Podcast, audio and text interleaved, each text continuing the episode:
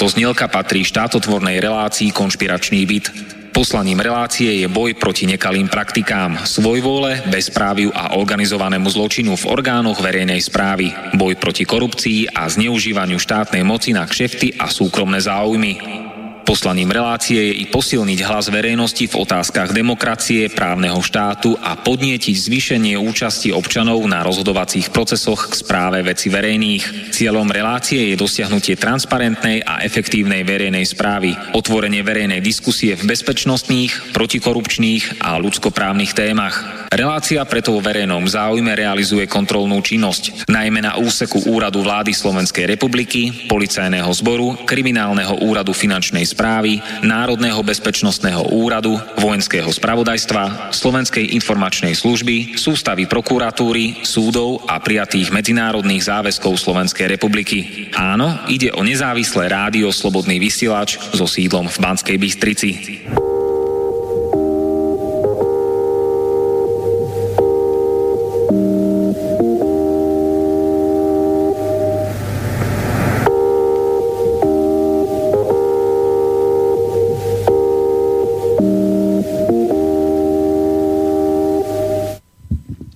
Ahojte všetci.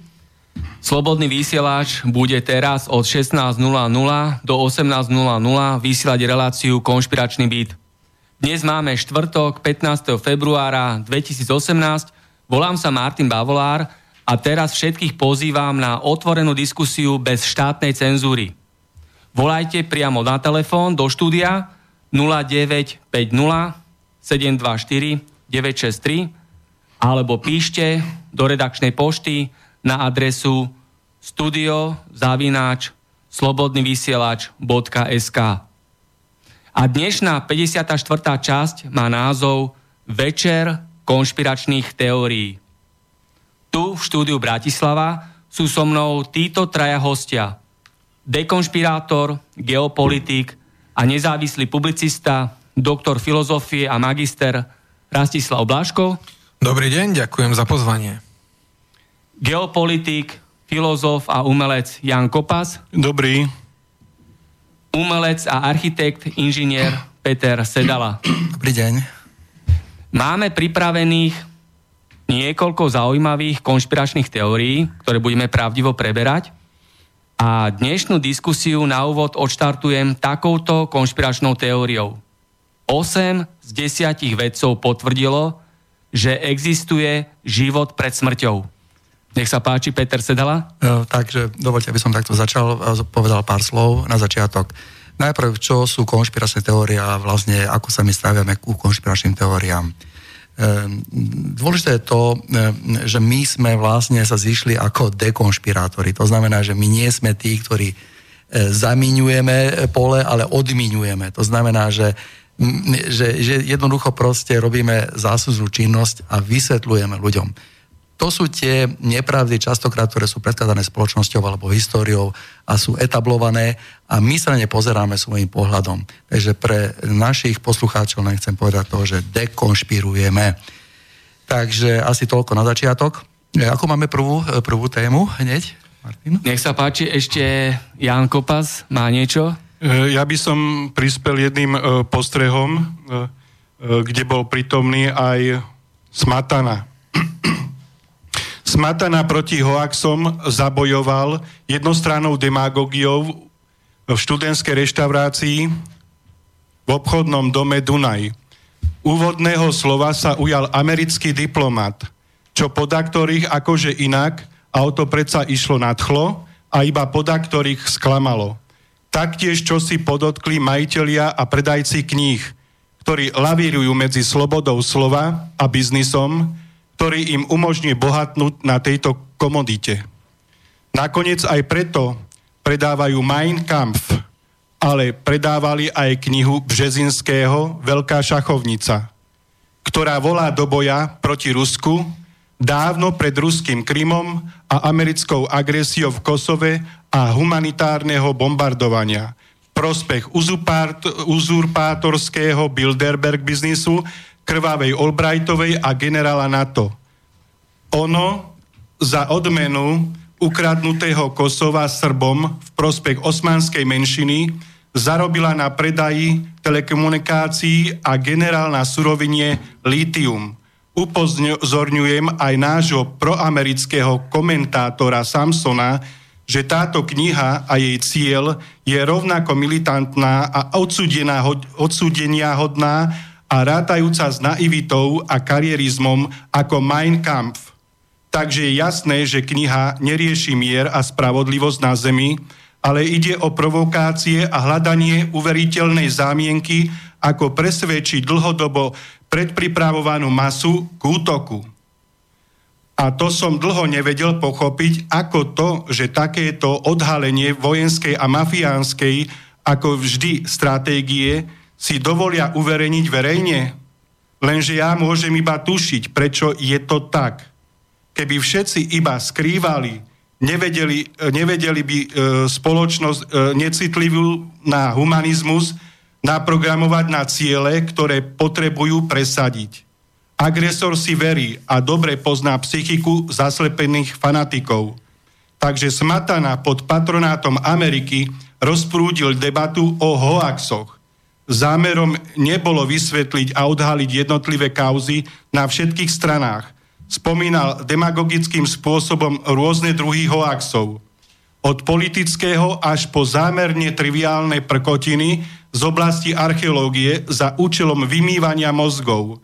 Upozornil som ho, že aby sme rozoberali iba tie politické, lebo tie zasahujú do života spoločnosti a spôsobujú vojny. Keď rozprával hodnú chvíľu, napriek spokojnosti študentov upozornil som ho, že prednáška naberá militantný zámer so snahou verejnosti podsunúť lož a to následovným spôsobom. Všetko, čo sa týka Ruska, je hoax a všetko, čo sa týka Ameriky a ich vazalov, je lož. Napriek všetkým úvahám môj prvý vstup zaznil v tomto duchu. Nie som rád, keď kdokoľvek šíri hoax, po starom povedané lož. Pretože ak aj aktivista šíri lož, nemám istotu, že tak bude činiť aj po víťazstve. Bolo to aj v prípade 89., keď prokapitalistickí disidenti naservirovali smrť... Uh, koho? Smrť. Študenta Šmída? Študenta Šmída. No aj napriek tomu, a nie iba jednej z ciest, vždy sa nakoniec stane, čo sa má stať aj v prípade pádu nenávidenej Bastily, symbolu arogantného režimu, v čase jeho pádu. Tam bolo iba zo pár bezvýznamných väzňov, ktorých vydali strážci bez boja a aj napriek tomu zaplatili životom. Pádom režimu častokrát napomáha aj prírodný živel, sucho a následne ešte väčšia bieda a hlad. Je to ovšem iba katalizátor kríz bopnajúcich dlhodobo oligarchiou neriešených problémov korupcia a šlachtov rozkradnutý a zadlžený štát. Existujú aj hoaxy a proroctva rebelov, ktoré sú skôr túžbou a prianím ako reálnou silou ho presadiť v danej chvíli. Drábik, starec, sukničkár a opilec komenského priateľ bol stiatý v Bratislave za to, že prorokoval pad Habsburgovcov. Pravdou a vyplnenou túžbou vy, vy, vyriacov v hlavách rebelov stalo sa po x dlhých storočí. Takže ako vidno, prebieha tu vojna hoaxov.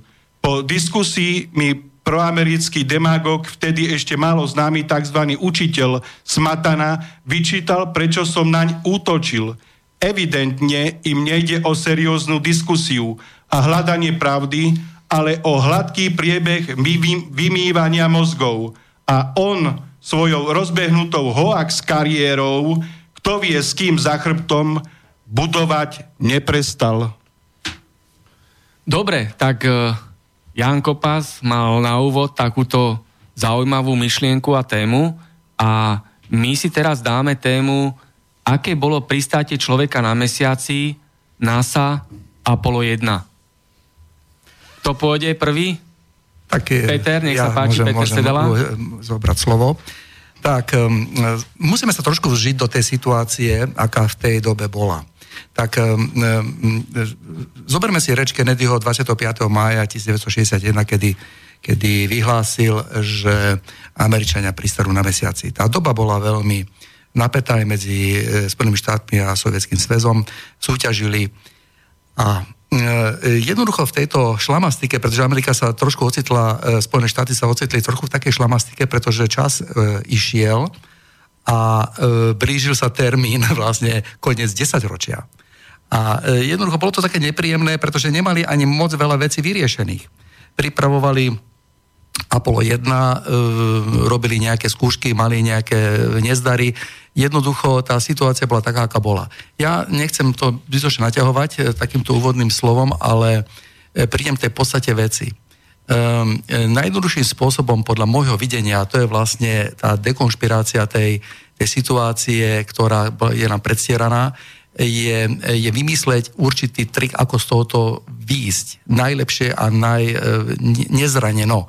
To znamená, prísť e, o e, reputáciu Spojených štátov, že vlastne oni s, e, s nejakým zlyhaním by nevedeli sa vrátiť z povrchu mesiaca, by bolo katastrofálnou, dalo by sa povedať, takým dopadom pre celú spoločnosť a pre celú ekonomiku. To znamená, že my tu máme aj niekoľko, samozrejme aj dôkazov, aj teórií, ktoré by sme mohli, určite moji kolegovia vedia k tomu niečo povedať ale um, určite nie je zmyslom, aby sme dneska večer o týchto jednotlivých detailoch hovorili. Dôležité je celý ten prúd, ktorý okolo toho je. Vypovedali, že jednoducho um, tá, tá, tá, tá situácia, aká bola, um, nasvedčuje tomu, že skutočne prišiel k tomuto veľkému podvodu. Tento veľký podvod potvrdil aj slávny filmový režisér Steven Kubrick, ktorý, ktorý bol zatiahnutý do tejto, do tejto akcie. Bol pozvaný e, prezidentom Spojených štátov, myslím, že to bol vtedy Nixon. Nixon, ktorý ho pozval a povedal mu túto slavnú vetu, e, pán Kubrick, mám pre vás zákazku, ktorá sa neodmieta. Ano? E, pod týmito slovami si samozrejme môžete vyrozumieť, čo, ako, ako, a, a čo, čo chcete. Ja to rozumiem tak, že keď ho nezoberie, tak bude veľmi zle. A e, toto aj potvrdil. To znamená, že máme tu už jedného veľmi vážneho adepta, ktorý povedal a vypovedal o tejto skutočnosti. Rásťo Bláško, nech sa páči. Ja by som začal takouto myšlienkou. Je rok 2018 a kladme si otázku. Kedy bude najbližší zase let na mesiac? A kedy bol posledný let na mesiac? Aha, takže on bol kedysi v začiatkom 70 rokov? To boli tie lety na mesiac? Prečo? Veď technológie sa posunuli oveľa, oveľa ďalej. Sme úplne ďalej. Prečo nelietame pravidelne na mesiac? Ako je potom možné, že v roku 1969 sme leteli na mesiac? Teda e, prví kozmonauti a zanechali tam nejaké stopy. Ako je to možné? No, poďme si položiť aspoň zo pár takýchto otázok, aby sme sa na to pozerali. Prvá otázka je, že prebiehala oblasť, alebo studená vojna, to znamená, dva bloky ktoré medzi sebou zápasili, sa predbiehali v tom, kto niečo urobí viac, aby sa dostal do väčšieho povedomia, že je ten lepší. Komu to vlastne prospievalo také, takýto zápas, takéto zápolenie?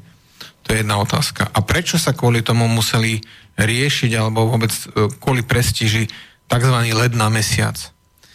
Toto je jedna z dôležitých vecí pre rozmýšľanie toho, či to je, či konšpirácia, či je konšpirácia alebo dekonšpirácia led na mesiac v roku 1969. To je závažná otázka, pretože ak máme informácie, že tí, ktorí hovoria, že to je pravda, že áno, skutočne bol led na mesiac a soviet, sovietský blok teda nič proti tomu neprotestoval a mohol to využiť pre svoju prestíž, tak môžeme si povedať, predstavte si, že teraz by bol led na mesiac. Toľko by sme mali dôkazov, že by ten led na mesiac sa uskutočnil, pretože by zo všetkých strán bol tento led na mesiac monitorovaný. Kto reálne monitoroval ten led na mesiac? Prečo nemáme dostatočné informácie o, o tom, čo sa udialo v roku 69? No, pretože vtedy taká doba a technológie neboli. A ďalšia vec. A, ak e, prebiehal teda rok 69, tak si spomeňme, čo vlastne sa vtedy dialo.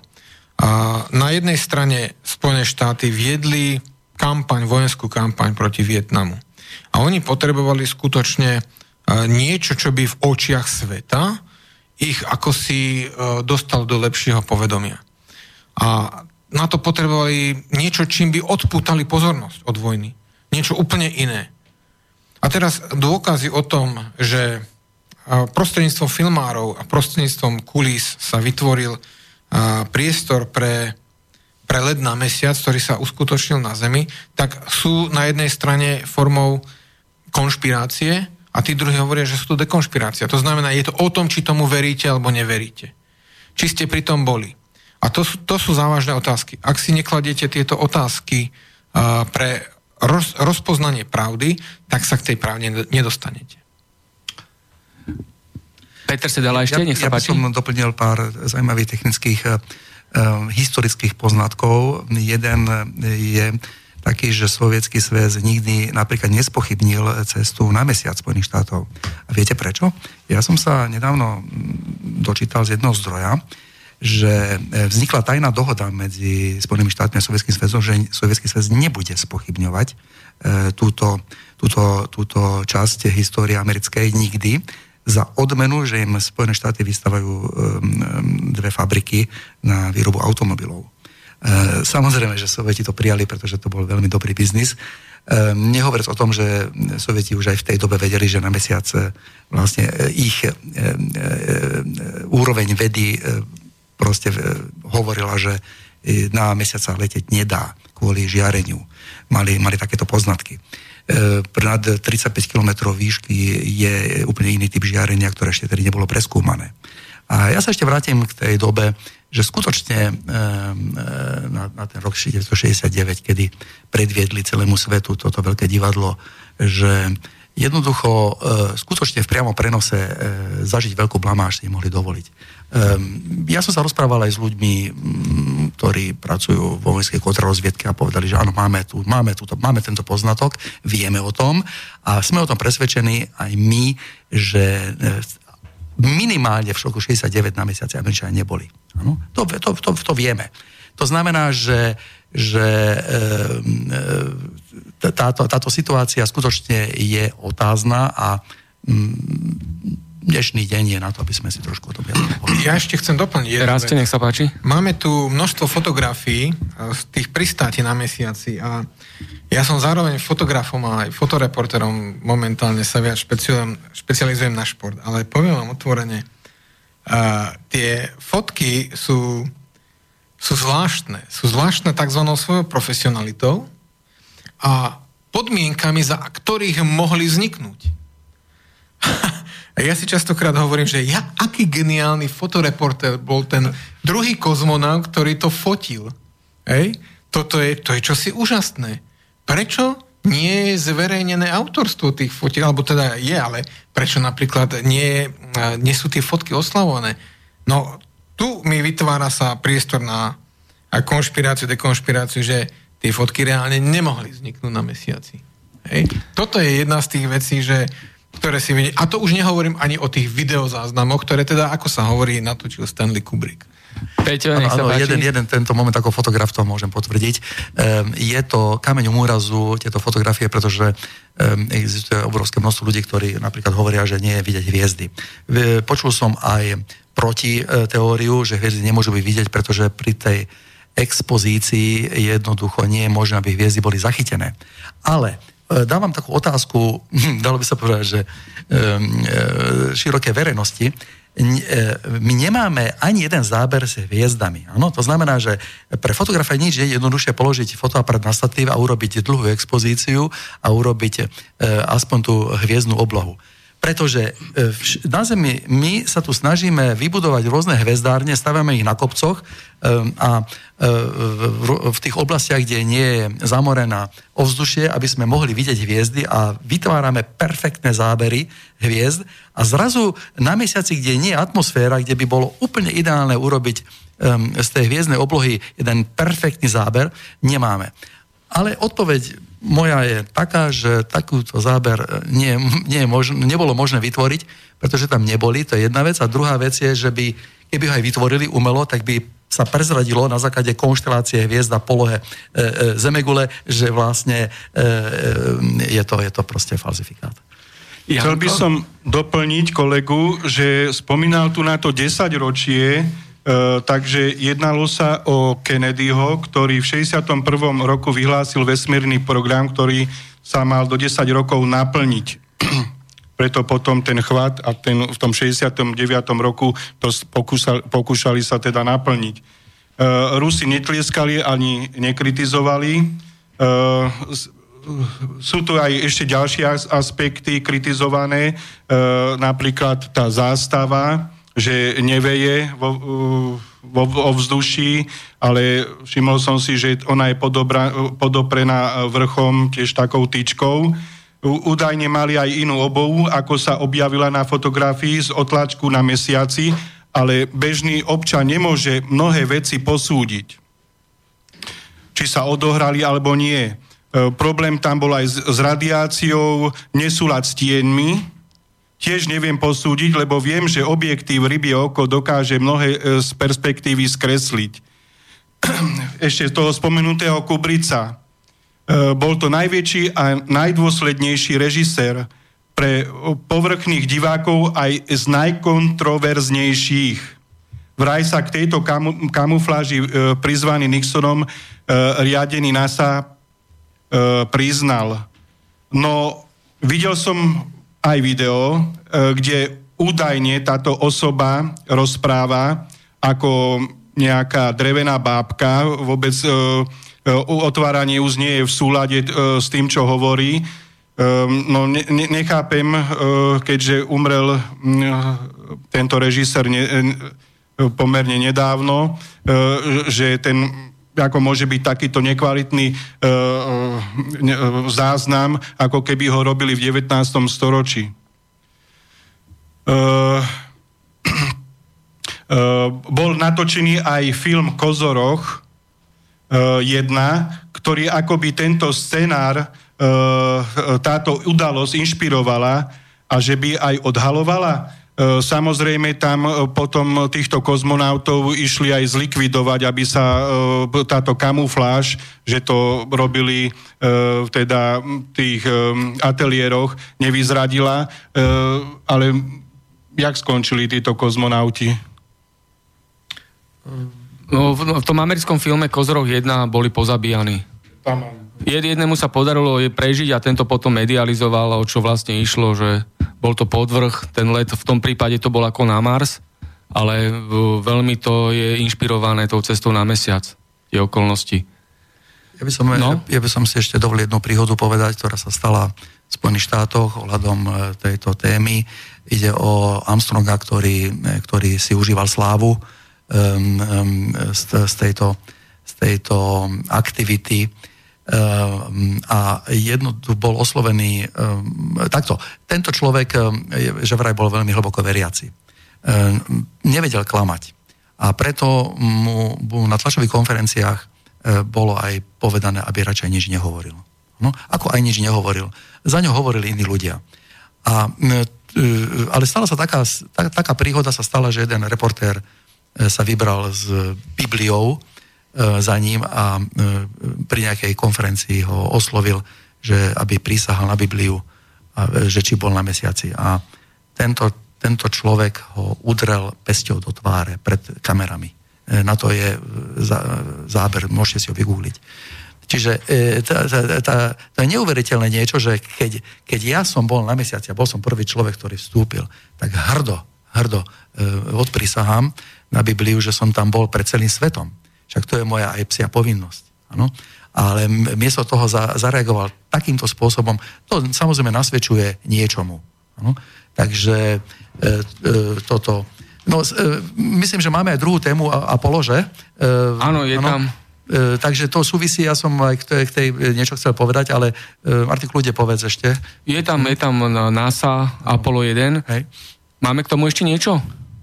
No tak tejto téme by bolo veľmi veľa, ako je tam um, veľmi veľa takých aj technických vecí, ktoré skutočne neprináleží nám, aby sme dneska ich preberali, pretože trošku... E, tak, som, tromi, štyrmi vetami, povedz. Je tam, je tam napríklad zapožičanie, zapožičanie týchto kvázi vesmírnych kameňov z mesiaca, z poruchu mesiaca, ktoré priniesli v, v Dánsk, myslím, že to bolo v Dánsku, v jednom múzeu. Američania nepožičiavajú tie veci, ale urobili výnimku s tým, že nesmú, nesmú skúmať tieto kamene. Áno, musia byť ako uzavreté. Bolo to porušené, oni ich skúmali a zistili, že majú pozemský pôvod, nie tento vesmírny. A e, na to sa Američania veľmi nahnevali, zbalili si to a povedali, že nikdy viac v živote od nás už žiadne takéto veci nedostanete. Takže viac menej aj tu je vidieť, že, že tento výskum potvrdil, že tieto kamene zapožičané sú vlastne podvodom. A k tomu Apollo 1? E, k tomu Apollo 1 máme už tú tému, áno, môžeme Apollo 1? No, no tak vlastne tam ide o veľmi takú podobnú situáciu, totiž e, tam um, E, e, boli traja kozmonauti, ktorí už sa pripravovali na, na štart do vesmíru. Malo to byť vlastne prvý pilotovaný let, ktorý mal, e, mal sa uskutočniť 21. februára 1967 a bola vlastne taká predpríprava na, na, na takéto na takéto, na takéto lety. Do pozornosti by som dal je to kozmonauta, hovorím, neviem, či je dobre, Gus Grisson, hej, neviem, či dobre vyslovujem, Gus sa, to je to je proste e, Grissom, hej, tak ten e, bol z nich najschopnejší, ktorý, ktorý um, uh, bol aj veľkým rebelom. On kritizoval um, technický stav celej tejto prípravy tohto vesmírneho letu. Samozrejme, tento uh, neuskutočnený let pri skúšobnej, uh, skúšobnej jednej akcii aj doplatil životom. To, čo kritizoval, vlastne sa aj splnilo v tom slova zmysle, že E, že vlastne teraz trošku budem konšpirovať. E, e, konšpirovať budem v tom slova zmysle, že či sa nejedná o nejaký, nejaký typ vraždy, pretože skutočne on mal byť ten, ktorý bude prvým človekom na mesiaci. On, no a keď mu bola asi predostretá táto, táto myšlienka, že bude sa vytvárať toto divadlo, tak on to odmietol, vehementne odmietol. E, či bol za to potrestaný týmto spôsobom. Ja e, len poviem jeden taký technický detail. E, celá tá príprava, ktorá 27. januára v 67. sa vytváral taký tzv. tzv. skúšobný skúšobná taká, taká skúška v kabíne, kde sa tlakovala kabína na 110 percent kyslíkom a tak ďalej, kde sa skúšali určité systémy, nefungovali už komunikačné systémy, chrčali a tak ďalej a tak ďalej. Ale je tam jedna, tak, jeden, taký jeden bod, že našiel sa na Zemi v tých kábloch je nejaký vypínač, spínač, e, bol označený, pokiaľ sa dobre pamätám, písmenom S17, tak e, ten že vraj tam nemal byť, z jakého dvoru tam bol, vznikla tam iskra, potom oni skutočne nevedeli výjsť a uhoreli títo traja. Bolo to veľká tragédia. Um, to je skutočne historický fakt. Um, v tomto slova zmysle um, neviem, čo viac tomu povedať. Mám tu viac technických, ešte by som vedel, ale nebudem zbytočne zaberať priestor. Ďakujem. Dobre, ďakujem aj ja. A ďalšia téma je smrť amerického prezidenta Kennedyho. Kto ju začne? Tak, uh, Peťo, dobre, tak ideme na to. Kennedy. Uh, to, to, to prekvapil, celý svet bol prekvapený. Ja sa to pamätám ako malý chlapec v škole, kde prišiel e, triedny a povedal, žiaci, zle je. Uh, bol zavražený americký prezident. No, uh, keď odstupom času sa pozrieme na túto situáciu, tak musíme si najprv vyjasniť niektoré veci, ktoré sa dali predtým. Ano? tak v podstate e, išlo aj o to, e, išlo americkú menu dolár. E, tam bola určitá kontraverzné pohľady na Fedu a, a, a vlády americkej, e, ktorá, by, ktorá mala tlačiť, e, mala vydať e, doláre, ktoré by mali kryté zlatom. Rezervná banka Fed, to je súkromná organizácia, ktorá tlačí pre americkú vládu, tá konkurovala tejto, tejto, tejto požiadavke. To znamená, že e, e, tam už je toto jeden bod, ktorý bol veľmi vážny a pokiaľ viem, e, Kennedy nechcel podpísať e, túto, e, túto, tú, tú vec, že nebudú musieť byť kryté zlatom a budú naďalej tlačené e, touto e, Fedom. Potom ďalšia vec je aj vyhlásenie voči, e, voči tajným spolkom e, slobodomurárským rôznym, ktoré sa ktoré boli etablované a sú etablované v Spojených štátoch, že treba s nimi bojovať a treba ich nejakým spôsobom zo spoločnosti stiahnuť. Tieto vyhlásenia boli pre Kennedyho určite um, svojím spôsobom um, sa mu vypomstili, uh, pretože um, takýto prezident, ktorý nebude podporovať tieto aktivity týchto elít, nazvime to elít, um, je um, ukázali, ukázali silu, že vedia dať dole amerického prezidenta. Ďalšia okolnosť, ktorá je tam veľmi vážna, samozrejme v tom Dallase, keď prebehla tá cesta po ktorom kabriolete, že tých, um, že, tie, že tí, tí ľudia, ktorí to filmovali hej, a videli, hej, tam bolo niekoľko ľudí, ktorí to nafilmovali a videli, e, prišli o život potom. Hej, takže tam je tiež ten fakt. E, jedno isté, že Lee Harvey Oswald, ktorý strieľal s tou zbraňou, nikdy by nemohol trafiť pohyblivý cieľ na tú vzdialenosť s tou technikou. Nikdy. Hej. To znamená, že tam je, e, tam je strašne veľa takých vecí, ktoré sú veľmi vážne. Kto bol strelec a, potom? E, no strelci, takto strelci e, boli viacerí. Je, hovorím o spiknutí. Ano. No Výskumy, hovorí sa, že jeden zo strelcov bol v tom aute. Šofér. Šofér, samotný šofér, volal sa, um, ne, na to prídem, a ten ho zastrelil s, s pištolou. Japonci si zobrali ten film pod lupu špeciálnou technikou vyzväčšili zábery, ukázalo sa, že, že je to proste sprísahanie kompletne. Tam e, jednoducho všetci boli zapriahnutí, aj samozrejme ochránka. A prečo potom záhadne bol zavraždený aj Oswald? No tak to je úplne jednoduché. Tam, tam, išlo to dostratená. To, to išlo to dostratená, presne tak. To už potom vlastne sa za, zabarikádovali cesty e, skúmaniu e, tej, tejto veci a potom už by človek, ktorý nikdy nemôže vypovedať, tak už potom je to, je to na ňom. Hej? Takže tým vlastne sa tá vína prilepila na, na Osvalda. To je oficiálna vína. Hej? A podobne dopadol aj jeho brat Robert Kennedy, ktorý bol ministrom spravodlivosti a bol kandidátom na prezidenta USA. A takisto bol zavraždený a rovnako s veľmi záhadným scenárom. Tak ono to všetko nasvedčuje e, tej, takému... Tiež zdieľal hodnoty svojho brata? E, to, to, to môžeme o tom hovoriť, ale to, tie, tieto mechanizmy, ktoré nastali, e, nasvedčujú tomu, že tam niekto v tieňovej vláde ťahá za nitky a neželá si, aby, aby mali takýchto ľudí vo vedení. Hej? To znamená, že ktorí im nevyhovujú svojich, svojich dalo by sa povedať, um, vládnúcich, ako dal by sa postrehov alebo tých postojov, a kde majú už určité vytýčené plány, ktoré by im mohli títo, títo politici prekaziť. Nadviažeme na ďalšiu tému, ktorú si aj nadčrtol v predchádzajúcich vetách. Americký dolár a FED. Máme k tomu niečo, Rasto, nech sa ja páči. Ja začal tým, ako vlastne uh, sa dostal FED k k tomu, že tlačí dolár.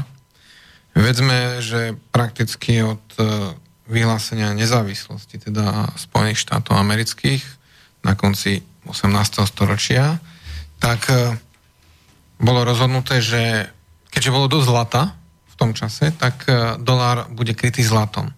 A vtedy sa nedalo hýbať veľmi s tým, že dolár sa bude požičiavať a tak ďalej, že bude používaný na rôzne vojenské kampane, aj keď teda v 19. storočí Spojené štáty americké eh, riešili hlavne otázku Južnej Ameriky a, a, a okolie, okolie tých oceánskych častí.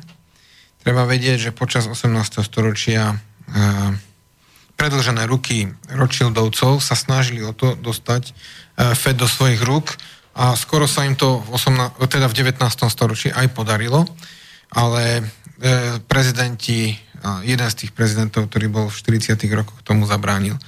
Šanca prišla pravdepodobne teda až e, začiatkom 20. storočia. 1913. Áno.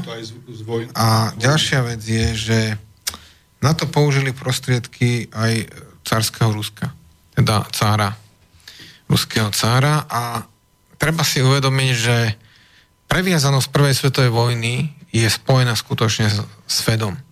Pretože neviem si predstaviť tú vec, že traja bratranci sa pustia do seba, začnú viesť vojnu, to znamená britský král George, nemecký král Wilhelm, e, cisár Wilhelm a ruský car. No a e, pointa bola v tom, že museli vytvoriť medzi nimi konflikt. A konflikt sa vytvára hlavne tým, že keďže ruský car a britský král sa mali k sebe bližšie, tak ten nemecký cisár žiarli, tak okolo neho sa vytvárala spleť intrik, ktoré ho hnali do vojny. On sám o sebe ani nemal chuť do vojny. No a teraz, keď rok, rok 1913 uh, vznikol FEDA, uh, americký kongres odhlasoval, uh, že Fed bude v súkromných rukách a vlastne stráca vplyv nad tlačením vlastných peňazí, tak vedzme, že vtedy vlastne začala Prvá svetová vojna. A tie vojny na Balkáne, ktoré prebiehali, boli len predzvesťou. Preto zoberme aj v súčasnosti Grécko, je, bola istá predzvesť, ale sa hasil problém. Vojny na Balkáne boli predvesťou v tom, že začali sa utláčať e, v podstate vytlačovať Osmanská ríša z európskej pevniny a Osmanská ríša bola potrebná na zatlačenie z toho dôvodu, že mala istý vplyv. Treba si uvedomiť, že napríklad e, v 15. 16. storočí vládli Benátky a tie dokázali handlovať so zlatom a stribrom tak, že povykrádali prakticky e, značnú časť známeho sveta keď postupne uh, tí, ktorí mali hlavnú ako rezervnú menu alebo zlato a tí, čo mali striebro, tak postupne im to prevexlovali, že nakoniec to poprehadzovali si. To znamená, že v Ázii bolo striebro, v Európe zlato. Oni takými rôznymi transakciami urobili, že hlavným platidlom v Ázii sa v priebehu jedného storočia stalo zlato a v Európe striebro. Hej, a tam treba vnímať aj tie ďalšie ich pokusy. A treba si spomenúť na rody Medičiovcov a tak ďalej, Benátky, Janov a tak. A to, čo prechádzalo až do súčasnosti, je, že tie prsty majú aj Medičiovské rody práve v týchto všetkých finančných transakciách. A, a na to, aby uh, sa dolár stal, teda bolo potrebné začať s prvými procesmi. A na to, aby sa dolár stal, tak bolo potrebné vyvolať konflikt práve medzi hlavnými mocnosťami, kde v tom čase boli podstate Cárske Rusko a Veľká Británia na jednej strane a Nemecko, ktoré sa snažilo dostať do, do popredia a zbaviť hlavne Veľkú Britániu o, o kolónie, čo, čo sa podarilo až po druhej svetovej vojne. Takže založenie Fedu môžeme reálne datovať, že tam, e, na, e, aby, aby sa stala hlavnou svetovou rezervnou menou, bolo potrebné vyvolať konflikt, kde stratia ostatní, stratia sa kolónie, alebo jednoducho ten vplyv a, hlavne e, britského kráľovstva, ktorý prakticky trval 1,5 e, storočia, ktoré prevzalo vlastne od, od od Špa- bol tam, Španielsko malo 15. storočie, potom išlo Holandsko, Francúzsko, potom Británia.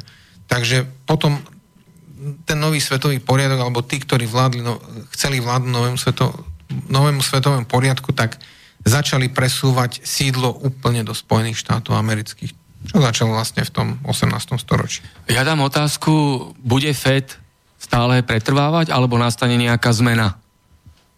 Čo si myslíte? Janko? Janko no, Pás, nech sa páči. E, chcel som ešte doplňovať, ale táto otázka je veľmi zaujímavá a každého by zaskočila. No či sa splní ten cieľ, napríklad, čo chcel americký prezident Kennedy, a jeho brat následne dosiahnuť, aby ministerstvo financí malo pod kontrolou americký dolár, ale nie súkromná, súkromné združenie súkromných bank a firiem FED? No, e, ide o to, že to by musel e, celý svet e, e, začať rozmýšľ, rozmýšľať iným spôsobom. E, musel by e, sa prestať hádať e, o všelijakých e, dogmách a prioritách, Ehm, vieme, že mnohí sú eh, naviazaní na pápeža, ktorý absolútne zdeformoval Bibliu v prospech týchto ročildovcov. Čiže myslím, že to je dosť ťažká cesta, aby mnohí jednoducho, vieme, že svet sa sekuralizuje, ale asi nie dostatočne a navyše vzniká tu jatrenie dogiem týmito veľmocami, teda touto veľmocou, týmto gangom zločincov, ktorí v minulosti využívali fašizmus na svoje ciele proti, proti komunizmu a teraz e, po studenej, takisto Pinocheta, e, bol to priateľ e, Tečerovej, ktorá okupuje Falklandy,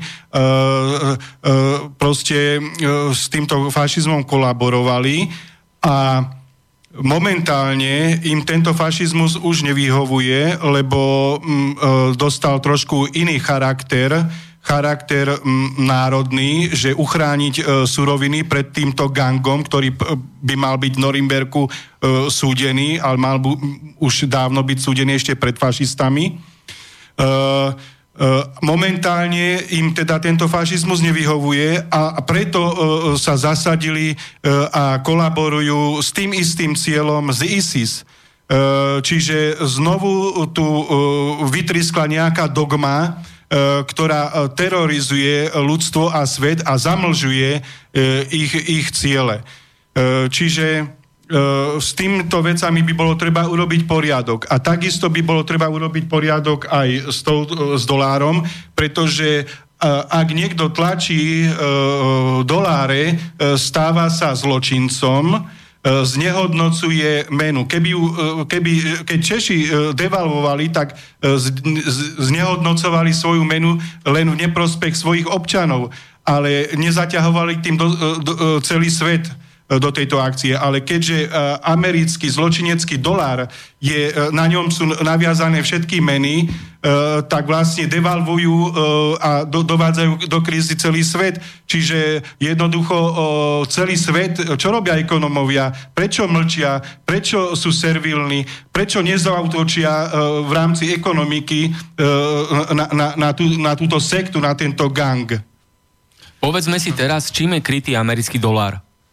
E, ja ešte tak obklukov sa vrátim trošku k tej našej pôvodnej téme. E, áno, peniaze ako zbraň. Áno, to je svojím spôsobom, e, peniazmi sa dá veľmi veľa dosiahnuť a hlavne vtedy, keď sú to obyčajné papieriky a nič za to ten národ nemusel urobiť, len ich vytlačiť a druhé národy za to musia krvácať. Ano, to znamená, že keď sa, keď sa vlastne dolár stal vlastne petrodolárom, ano, to je, to je najsilnejšia mena, kde e, štáty si musia robiť devizové rezervy e, v tejto mene. E, v praxi to znamená, že keď aby, aby bola uznaná tá mena toho štátu, tak musí mať ekvivalentné množstvo v devizových rezervách a v v týchto papierikoch. Hej. To znamená, že Amerika mohla v tej dobe prosperovať brutálne, pretože za papieriky dostávala E, nerastné bohatstvo dostávala proste čokoľvek. Takže viac menej... E, a vrátim sa ešte k tomu, k tomu jednému bodu. E, Kennedy a jeho smrť, pretože to trošku s tým súvisí. Ja si myslím, že možno viac jak trošku. Hneď na druhý deň Johnson, hej, ktorý prevzal, ktorý bol vtedy viceprezidentom. V lietadle. V lietadle prísal, áno, áno okamžite podpísal zákon o, o, o, o Fede, hej, to znamená, že okamžite súhlasil. To znamená, že mali pripraveného človeka v zázemí, e, ktorý bol okamžite servilný a okamžite reagoval. Nehovoriac o jeho charaktere, Johnsonovu, ktorý, e, ktorý veľmi chcel byť prezidentom ešte predtým, než bol zvolený e, Kennedy. A závidel mu, veľmi mu závidel túto, túto pozíciu. Chcel by som len doplniť, že e, Johnson bol označený ako spolupáchateľom aj jeho bývalou ženou e, Jacqueline Kennedyovou. Takže je to jeden zo strojcov tohto spiknutia. Samozrejme, že Kennedy mal mal na rováši od týchto zločincov viac dôvodov, prečo odstrániť. Bol to boj proti mafii, takisto so svojím bratom, žali obrovské úspechy v usvedčovaní aj so svetkom Valačím, ktorý začal spievať. Takisto tu bolo boj v zálive Svíň proti Kube, takisto ten tlač, teda tie doláre, čo sme tu spomenuli. Čiže ono zdánlivo nikto netuší, kto ho zabil. No samozrejme, keby ho zabila mafia, tak by títo zločinci, ktorí riadia štát a bohužiaľ aj svet, jednoducho by s tým vyrukovali. Takže jednoznačne, kto je vrahom. No, nech sa my páči, môžeme, my môžeme uh, fakticky uzavrieť, lebo môžeme sa zamotávať a je to strašne Skúsme veľa. povedať náhlas, ja len, ja... že čím je krytý americký dolár konkrétne, lebo každá mena má byť krytá zlatom a tak ďalej, nejakými aktívami, ale čím je krytý americký dolár? Ja to je, je to tak, napísané na banku? Americký, čím je krytý? americký dolár je krytý tým, že a, vytvor, vytvoril všetky väzby medzi všetkými štátmi a svetovými e, bankami, že musia držať dolár v rezervách, ak chcú nakupovať a predávať. A tie štáty, ktoré sa chcú zbavovať dolára, tie štáty, ktoré chcú predávať svoje súroviny za svoju menu alebo za inú menu, tak sú napádané a likvidované. A hovorí sa tomu tzv. alebo v poslednom období to bola tzv. arabská jar, kde uh, niektorí uh, teda, ktorí boli vo vláde alebo mali v rukách moc, či už je to Kadáfi v Líbii, alebo boli v Egypt, alebo egyptský Mubarak, alebo ďalší, skrátka nech, nechceli len predávať za doláre, ale chceli predávať prípadne aj za eurá, alebo za iné meny, tak jednoducho prišlo na nich. A to isté sa týkalo aj napríklad Sadama Husajna, a teraz prebieha tlak samozrejme na Rusko, ktoré nie je ochotné, ktoré povie, pre, keď chcete, predáme vám za eurá, keď chcete, predáme vám za ruble. A preto vyvíja sa tento tlak, lebo tým, že nie je dolár naviazaný na zlato, nie je naviazaný na uh, výrobu, ale v podstate len na uh, je, to, je to v podstate petrodolár, tak je závislý od toho, koľko ropy sa vyťaží, koľko ropy sa predá, pretože to je hlavná energetická energia, hlavná energia, ktorá hýbe v podstate v súčasnosti svetom a bez toho, aby sa nahradila. A keby prišlo napríklad k tomu, že autá pôjdu na vodík, že bude sa využívať elektrická energia z iných uh, zdrojov, tak tým pádom uh, prestáva byť dopyt po rope. A tým pádom začne padať dolár všeobecne. Poviem e, jeden fakt k tomuto. 15. augusta 1971 rozhodol americký prezident Nixon o zrušení prepojenia medzi americkým dolárom a zlatom. Tak. A v 73. roku bola podpísaná dohoda so Saudskou Arábiou o tom, že jednoducho Saudi budú predávať svoju ropu len za dolár. Hej. To bol hlavný producent sveta, Saudská Arábia v západnom svete. Hej.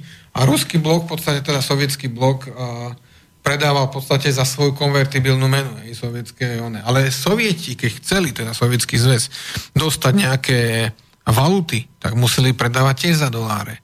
To znamená, že museli hrať hru s, vlastne s Američanmi. No chcel by som sa k tejto, to, to, to môjmu príspevku opýtať teda, lebo počuli sme viackrát, že aj tie, tie arabské krajiny si niekedy dupnú a sa postavia uh, proti uh, Amerike, ktorá diktuje vlastne tieto ceny, že aj oni si teda uh, um, určia, uh, koľko vyťažia takto, že tam vznikajú trenice, ale doplnil by som ešte jednu vec, že uh, spadá tam, uh, preto útočí Amerika uh, um, na Syriu, lebo odmietla teda menový fond, a takisto preto aj e, Kadáfi musel zomrieť, e, e, lebo teda odmietal túto ich politiku. Okrem iného tam budoval socializmus a navyše chcel zjednotiť Afriku. Čiže to je vec, ktorá kolonizátorom nevyhovuje, lebo jednoducho by nemali čím živiť kapitalizmus.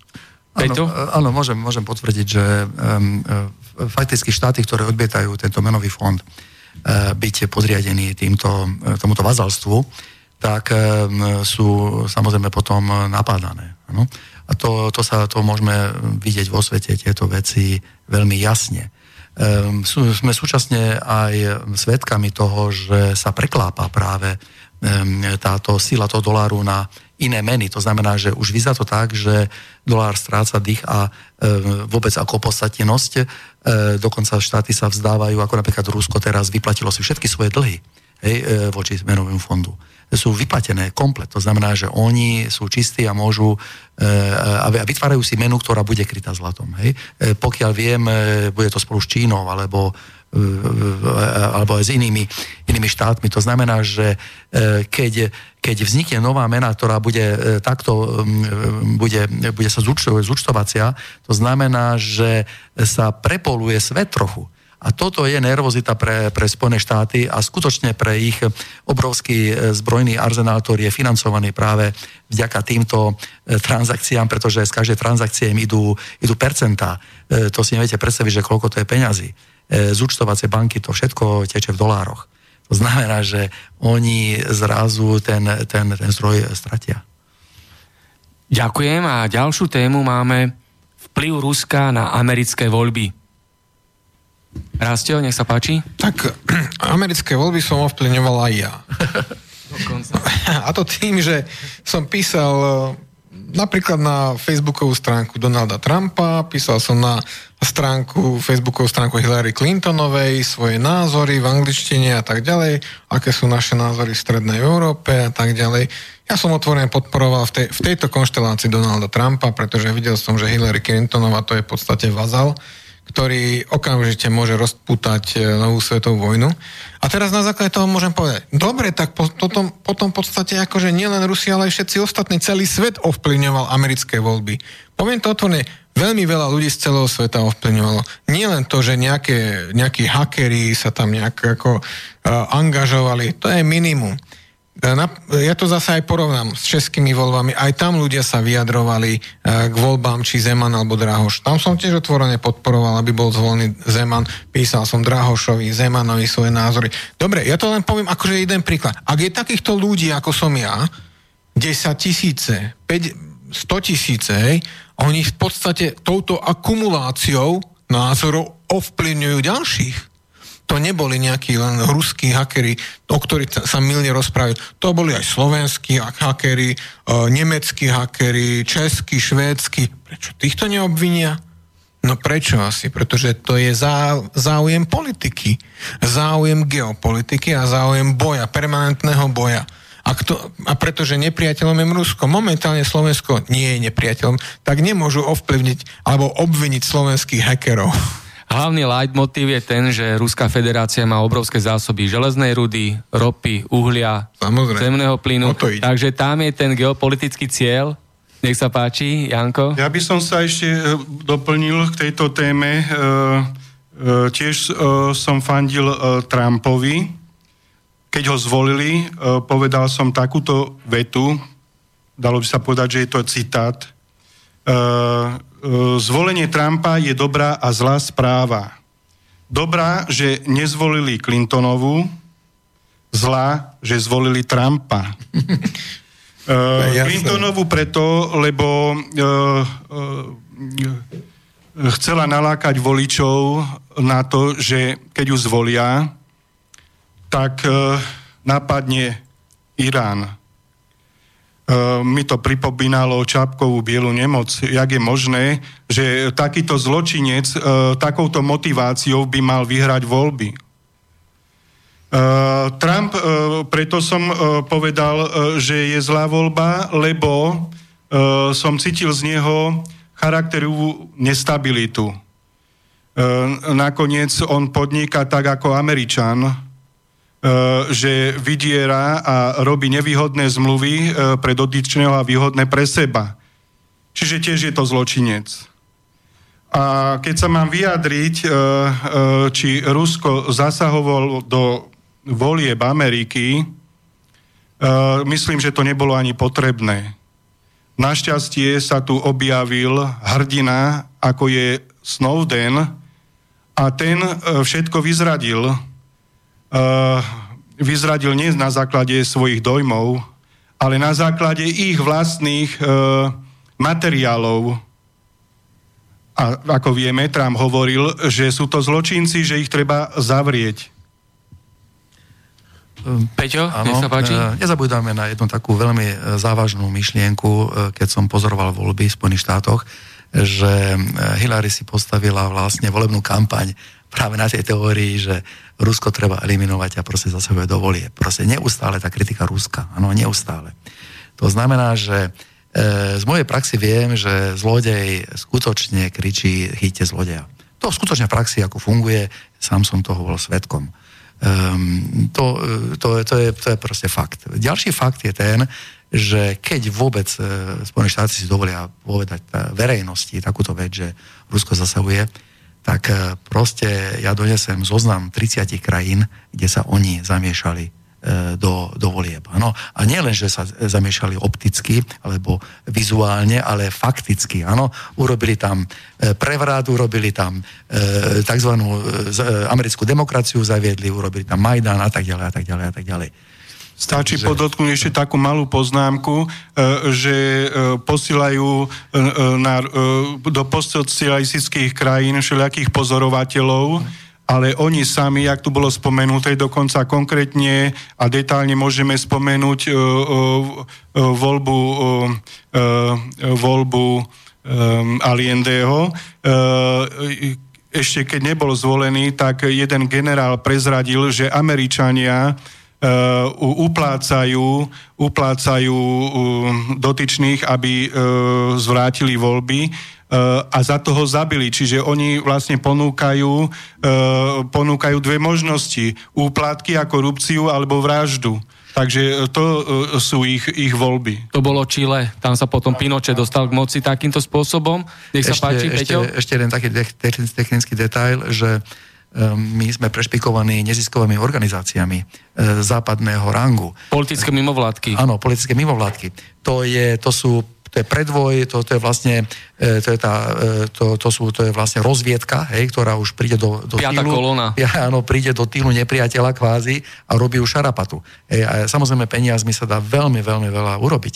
Takže neviem, nemám o tom poznatok, že by e, Rusko malo mimovládky v Spojených štátoch nejaké. Možno sú nejaké dotácie, ale to sú asi nejaké len oblasti, ja neviem, umenia. Ale my sme tu úplne prešpikovaní. Áno, my tu máme dokonca na zozname e, mimovládok e, celé, celé garnitúry politikov, hej, kompletne... Oni vyvíjajú politickú činnosť tieto mimovládky. Aha. Regulárnu politickú činnosť. Áno. Nečak si to všimneme, že... verejnú mienku. Ovplyvňujú verejnú mienku, robia, robia politické aktivity, ovplyvňujú činnosť parlamentu, no, exekutívy, do súdnictva zasahujú. Takže a podotke malú uh, poznámku, uh, uh, že títo, tieto organizácie neplatia dane. No, takže fakticky máme odpoveď už e, na túto, na túto problematiku, ktorú, ktorá tu bola našrtnutá, že kto vlastne, alebo e, či Spojené štáty ovplyvňovali, e, alebo ak to bolo, tá otázka, či, či Rusko ovplyvňovalo Spojené štáty. Áno, áno. Takže myslím si, že sme jednoznačne ako vedeli dať odpoveď. Ešte raz, čo? Ja ešte páči? potrebujem dodať túto vec, že toto obvinenie Ruska, že ovplyvňovalo voľby prezidenta USA zo strany tých, ktorí neúspeli, teda neúspešných, je v rámci istých procesov tlaku na Rusko a vyvolanie nového obrovského konfliktu na Zemi, na prerozdelenie zdrojov, na zniženie svetovej populácie. Prečo práve je tlak na Rusko, že práve Rusko? Tak má to, vidím to z toho dva aspekty. Jednak uh, by som povedal, je to zo strany tých, ktorí sú neúspešní, je to svojím spôsobom hamba, pretože prečo obvinujú práve Rusko, ktoré je dvojnásobne početne menšie ako Spojené štáty americké, ale územne 3 až 4 krát väčšie. Prečo neobvinujú Čínu? Veď tam sa momentálne technologicky je najväčší boom a rozvoj hackingu. Z Číny mnoho vecí prichádza. Prečo nie práve Čínu? No, no už treba hľadať za tým odpovede, že prečo Donald Trump po svojom zvolení nezadefinoval Rusko ako toho hlavného svojho konkurenta, ale práve Čínu. Nože, lebo tu prebiehajú tie procesy, geopolitické procesy na všetkých frontoch a momentálne tá Břežinského šachovnica je rozbitá, figurky sú rozhádzané, aj Břežinský vlastne teda už e, ako sa hovorí, to má za sebou. amerických prezidentov. Má, to, má to za sebou, takže ten, by, ten sa už k tomu ne, prakticky nemôže vyjadriť, ale prechádza už teda k tým novým zmenám, že do rúk opraty preberá Čína, kooperácii s Ruskom, pretože Čína pomohla Rusku do značnej miery dostať sa z takého, akéhosi oklieštenia, ale momentálne v tej geopolitike prebieha boj o to, aby Čína bola zase nasmerovaná proti Rusku. Tam je veľa faktorov, o ktorých by sme sa neskôr mohli zmieniť. Ďalšiu tému máme islamský štát. Nech sa páči, Janko. Ja by som zatiaľ len takou drobnosťou uh, začal, ako som uh, videl počiatky, s tým, že som túto organizáciu bližšie nepoz, nepoznal. Ako sa začali chovať?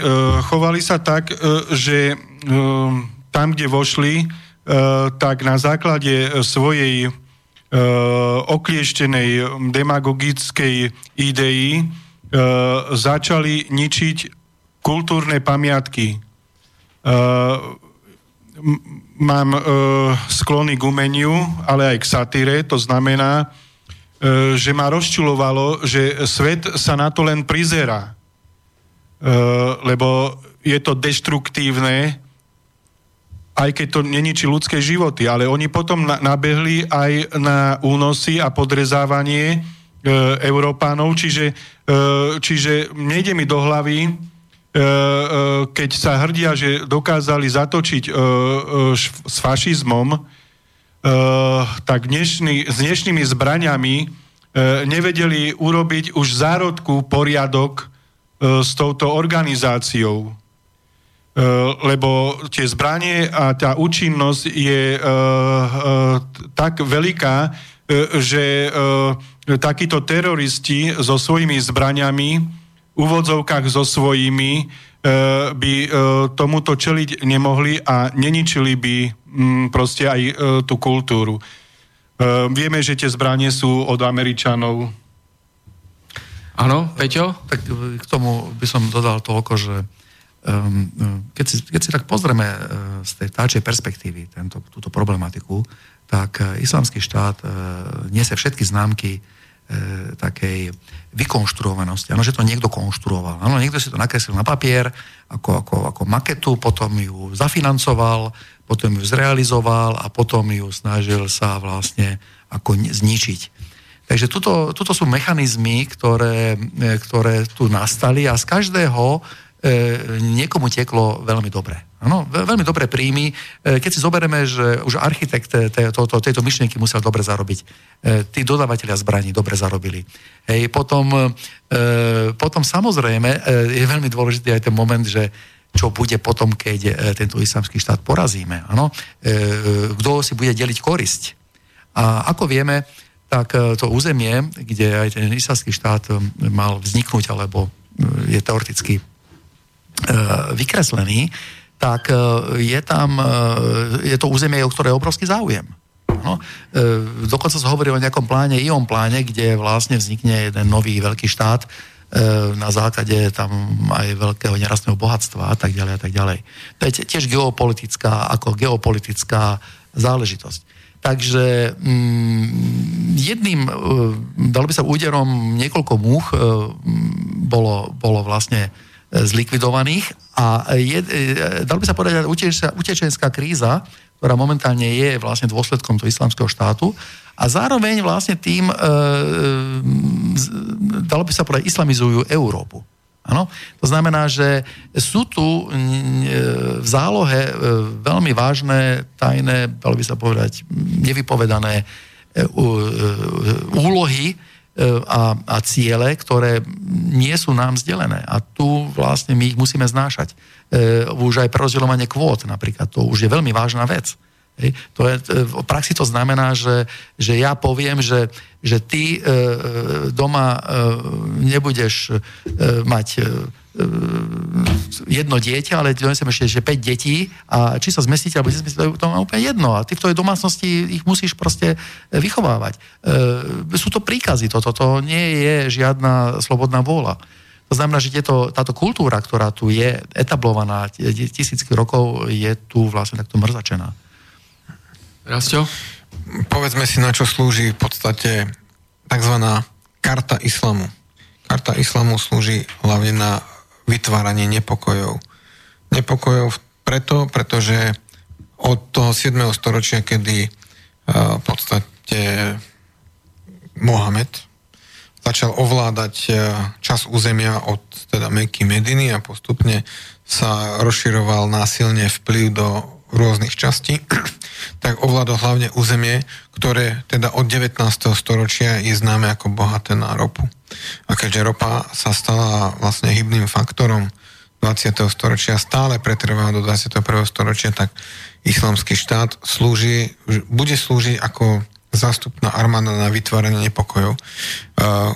S islamskou kartou sa začalo hrať už povedzme v prvej svetovej vojne, keď Lorenz Arábie teda e, nabudil arabské kmene proti Osmanskej ríši a vďaka tomu v podstate Osmanská ríša padla po prvej svetovej vojne sa stenčila. Aj dnešná Sýria bola kedysi súčasťou Osmanskej ríše, tá južná časť. Preto Turci tam budú mať stále nejakým spôsobom veľký záujem. Takže ako vznikol islamský štát, tak to boli tie zvyšky tzv. armád Saddama Husana, tých elitných armád alebo e- elitných jednotiek, ktoré jednoducho sa nezmierli s niektorými vecami, ale ktoré boli pre, preformátované práve novou okupujúcou armádou Iraku. Peťo? Ja by som ešte doplnil.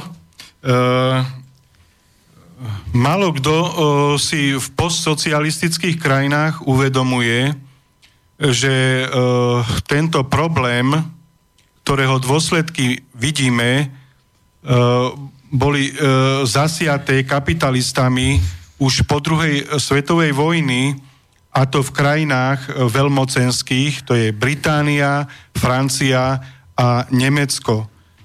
To znamená, že kapitalista on potrebuje, potrebuje národnostný a rasistický konflikt. Takže oni sú tí rasisti, ktorí toto sejú. Potrebujú destabilizovať spoločnosť, aby nebola schopná sa zoprieť nadnárodnému rozkrádaniu a z toho majú tým pádom užitok. Čiže tamto prebieha už od druhej svetovej vojny a my vidíme dôsledky. Uh, pamätáme si, že než sa začalo tlačiť na postsocialistické krajiny, e, ešte e, ako posledný Mohikán e, tohto západného konfliktu Breivik sa postavil voči tomu vo svojej krajine a zautočil na lavičiarov. Boli to ešte len deti, no lenže uh, on, nielen on by mal sedieť, ale aj tí zločinci, uh, imperiálni kapitalisti by, by mali sedieť s ním v cele. Lebo oni, to, oni sú povodcami toho zla. Prečo lavičiarov?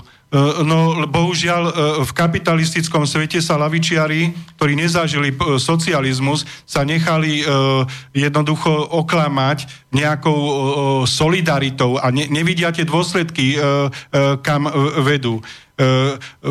Takisto podsunuli títo kapitalisti, čiže nie len tento ISIS, ale, ale aj neomarxizmus to znamená, e, e, e, samozrejme, že naši imperialisti e, prokapitalisticky e, túto kartu zneužívajú a chcú e, destabilizovať e, socializmus e, v prospech Ameriky a e, jednoducho zavádzajú, e, e, zavádzajú e, spoločnosť, e, že neomarxizmus je to, čo marxizmus, to, čo hlásal Marx. Ale to nie je pravda. Marx hlásal socializmus.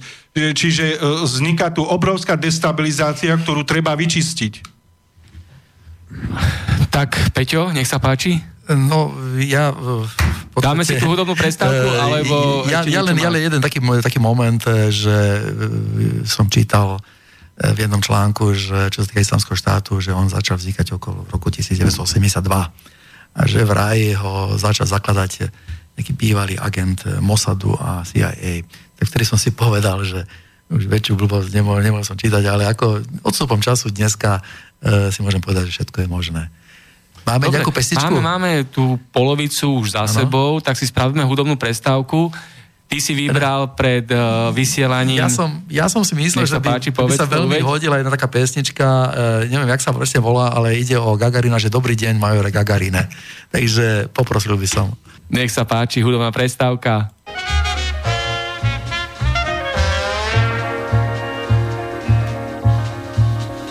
Celý svět slyšel tu zprávu tasu, celý svět zanechal hovoru Celý svět vyskočil od rozhlasu a zdvihl pohledy nahoru.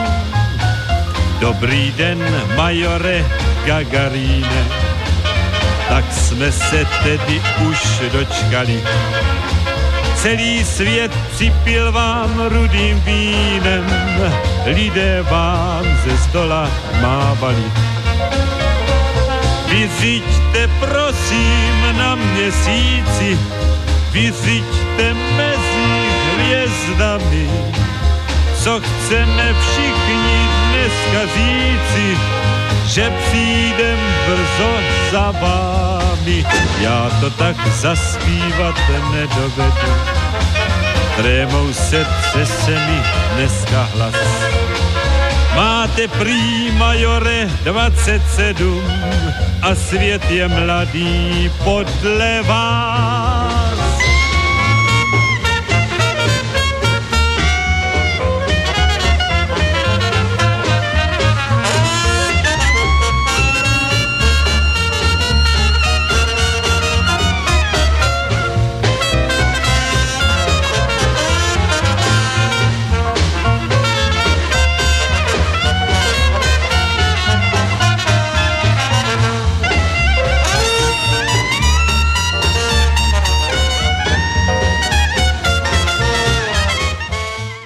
A sme späť vo vysielaní, počúvate reláciu Konšpiračný byt a ďalšiu tému dnešného vysielania máme Európska únia a Severoatlantická aliancia. Kto začne túto tému ako prvý? Peťo, nech sa no, páči. tak toto je veľmi krásna téma, dalo by sa povedať aj maturitné otázky, by sa mohli na to vypracovávať. Um, no, tak uh, uh, zajme si tú základnú otázku, čomu slúži vlastne to zoskupenie no, tej, týchto štátov. Um, ja som aj počul takú teóriu, že to je aj zlé manželstvo, celá tá Európska únia. Proste na, na oko veci sú dobré, ale v princípe v podstate nefungujú.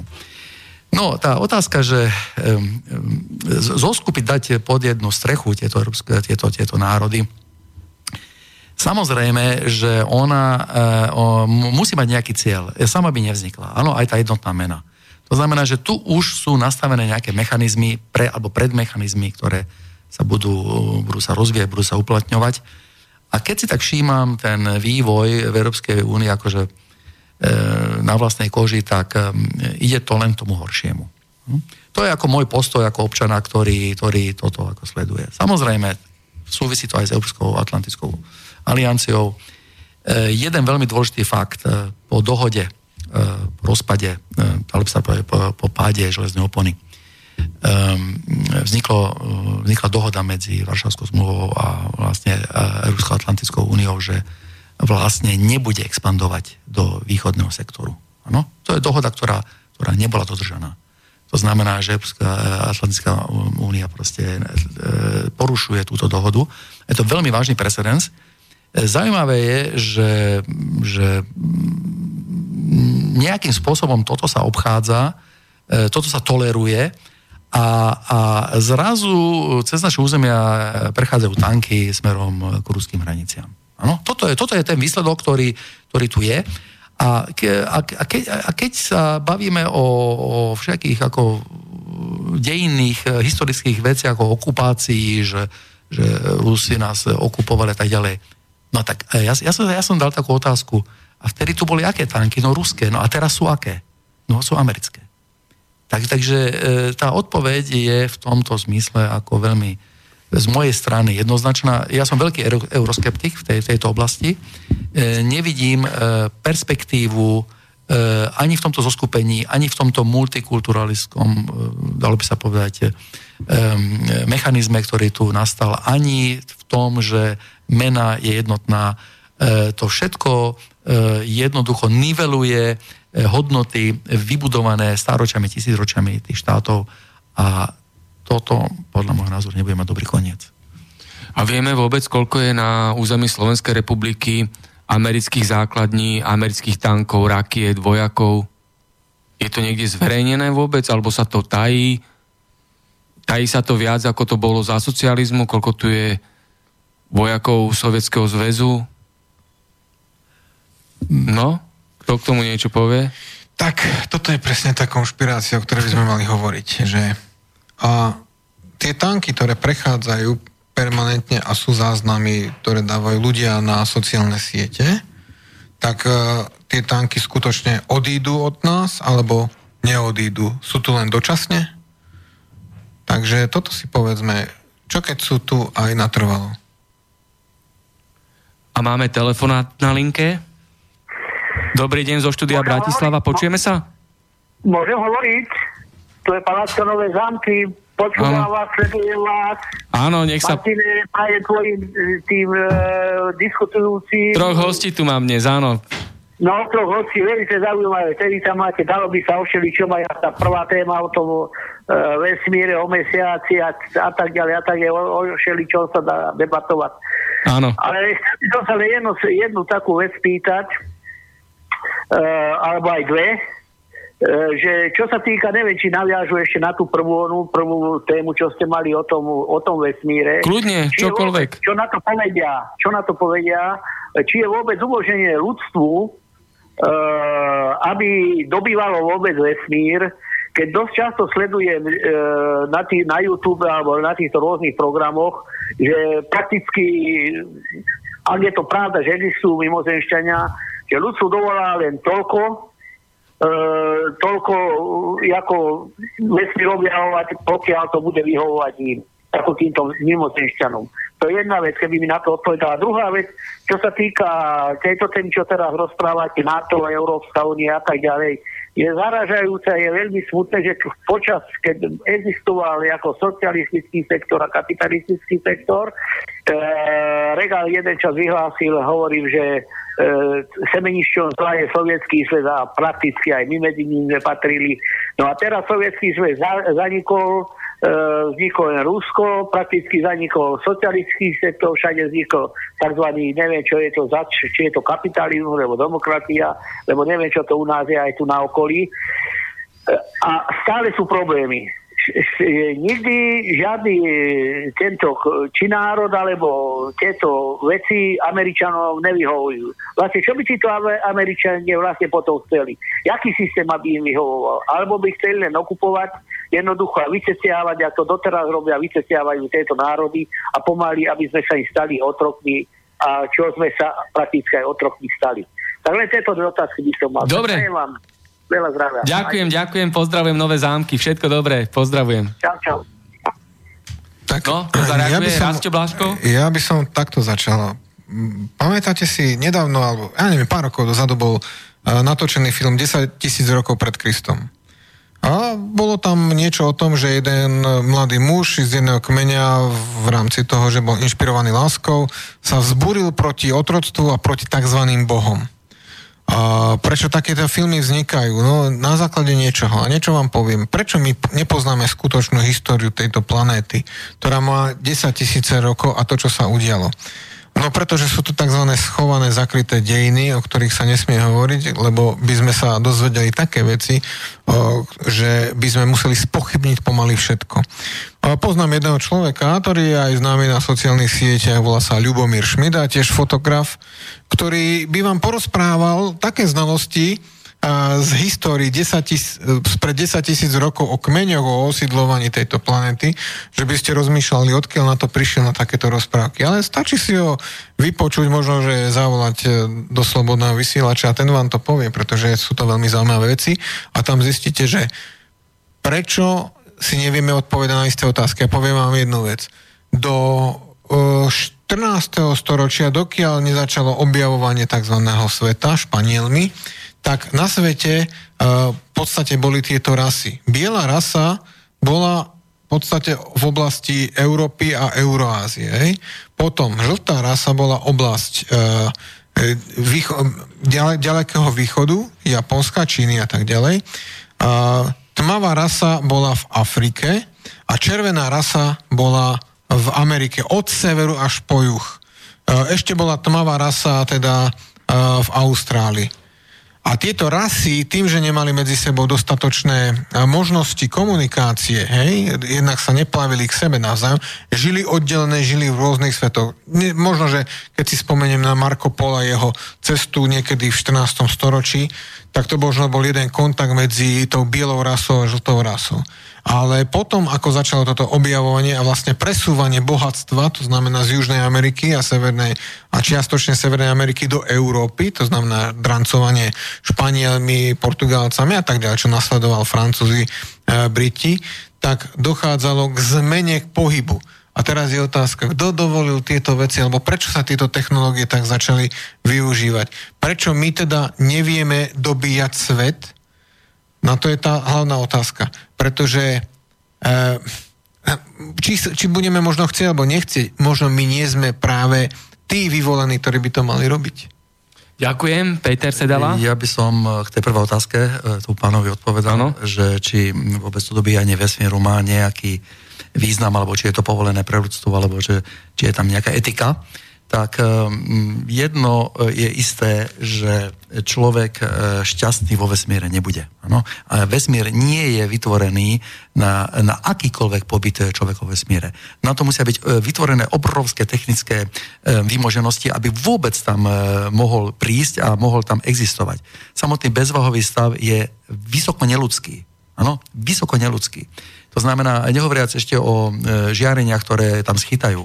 To znamená, že e, my e, ako ľudstvo sa musíme pýtať, že kde je ten horizont, za ktorý my, my šlapeme alebo ideme, že e, čo vlastne my vlastne tým aj spôsobujeme ďalším generáciám. My sme jednoznačne za, za, za od 60 rokov, kedy začal ves, vlastne vesmírny výskum, sme, e, sme z, e, zahlitili vlastne celú tú nadatmosféru, ktorá je vlastne už vlastne v bezovom stave vesmírnym odpadom že vraj je tam toľko odpadu, že vlastne hrozí už zrážka e, nejakým, nejakým vesmírnym plavidlom. Takže toto je e, e, dôsledok, dalo by sa povedať, 50-ročnej aktivity ľudstva, že ho totálne zaplnilo. To znamená, že my budeme musieť, ďalšie generácie budú musieť vynájsť novú nejakú, nejaký spôsob, ako tie smeti odtiaľ dostať dole. Však to je úplne normálne. Takže viac menej tá e, moja odpoveď na túto vašu otázku, myslím, by bola asi... A na tú druhú otázku telefonujúceho poslucháča? Um, neviem, dám priestor druhým. Dobre, Peť, ja Janko, poviem na tú druhú otázku. Um, na tejto planéte existovali otrokárske spoločnosti, feudali, až otrokársky, feudálny a kapitalistický. Jedine socializmus sa tomuto vymyká žiaľ bol pod tlakom týchto otrokárskych spoločností, ale to rozvádzať nebudem. E, snaha, e, čiže e, svet bol od počiatku vo vrení vojen, lebo jednotliví panovníci medzi sebou bojovali. A boli snahy napríklad aj v 13. storočí, e, aby sa svet demokratizoval, predstaviteľom je Dante, demokratizoval a tak isto, aby vznikla jedna vláda, že, že potom nastane pokoj a mier. No samozrejme, že pokoj a mier sa nedá robiť jednou ideológiou. Vte, uh, bola to vtedy uh, uh, kresťanská ideológia, katolická, Takže uh, tie, uh, tieto ma, uh, snahy, uh, ako dnes napríklad tu predvádza ISIS, sú márne, lebo nemôže jedna uh, ideológia dominovať a už vonkoncom nie, keď každá proti každej niečo má, niečo pravdivé a niečo faktické. Čiže sú to len uh, mytológie. Uh, takže uh, no, dnes uh, sme uh, v súčasnosti, v 21. storočí sme dospeli do štádia, že svet sa prirodzene zglobalizoval, vznikla z neho dedina, čo nebolo v minulosti. E, čiže e, táto potreba určiť, ak, aké zriadenie by tu malo existovať, je veľmi potreb, e, potrebné rozoberať a určite by to nemal byť kapitalizmus. Žiadne ani modifikované iné otrokárske zriadenie. Môže to byť jedine e, socialistické e, bez dogiem a, a, a nebudem ďalej rozvádzať. E, a samozrejme, že o čo sa snažia títo globalizátori, ktorí chcú inak vidieť svet, otrokársky, um, uh, chcú ďalej uh, profitovať a užívať si na úkor otrokov a občanov. To znamená, že uh, je to, uh, chcú teraz vytvoriť, je, sú len dve možnosti, buď A alebo B. A, že uh, budú naďalej nás uh, držať uh, v konflikte, bežných ľudí, napríklad aj v konkurencii, v konkurencii že firma požiera firmu, ale ja si skôr myslím, že chcú vytvoriť ako keby nejakú monarchiu, že už nebude konkurencia a boj, lebo to tiež musia potom na to reagovať a vymýšľať si všelijaké dôvody a konšpirácie. Skôr nás tu zotročiť tak, aby sme boli jednoducho v kľude a doživotne proste pre nich pracovali. Tak e, máme ešte niečo k tomu? Máme teraz silnú tému. November 1989, Václav Havel a smrť Alexandra Dubčeka. Kto sa do tejto silnej konšpiračnej teórie zahryzne ako prvý? Ja by som začal takými svojimi spomienkami na november. A ja sa priznám, že ja som zaspal revolúciu. A keď som bol študent na vysokej škole, teda v 89. prvom ročníku, tak som mal kamarátov, ktorí ma piatok 16. novembra volali, že poď ideme uh, na pochod uh, pred ministerstvo školstva. Ja som v ten piatok uh, bol taký unavený, uh, keďže som mal také nejaké podmienky, že som si o nejakej, uh, jak som prišiel zo školy, tak o štvrtej som si lahol do postele a ako si som nevedel stať. Takže zaspal som revolúciu tú piatkovú v Bratislave. No a na základe toho profitovali niektorí iní, poznám teda e, bývalí To bolo pred 17. novembrom. To bolo pred 17. novembrom, ale hneď na druhý deň išiel ten 17. november a tie udalosti, ktoré prichádzali a snažil som sa teda, ja som bol študent a tiež som mal nejakú tú aktivitu a chcem vám povedať ďalšie také detailíky, že chcel som aj ja sa angažovať nejakým spôsobom. Ale poviem vám tak, bežný človek, ktorý nebol pri zdroji informácií, tak uh, sa mohol angažovať jedine tým, že pôjde na námestie a bude tam štrngať kľúčikmi. A keď uh, som raz asi na taký, ja neviem, uh, tretí pokus sa vybral na to námestie, kde Milan Kňažko rozprával, a kde teda bola Jan Budaj, tak som tam vtedy vydržal a rozmýšľal som. A potom som prišiel znovu, druhýkrát.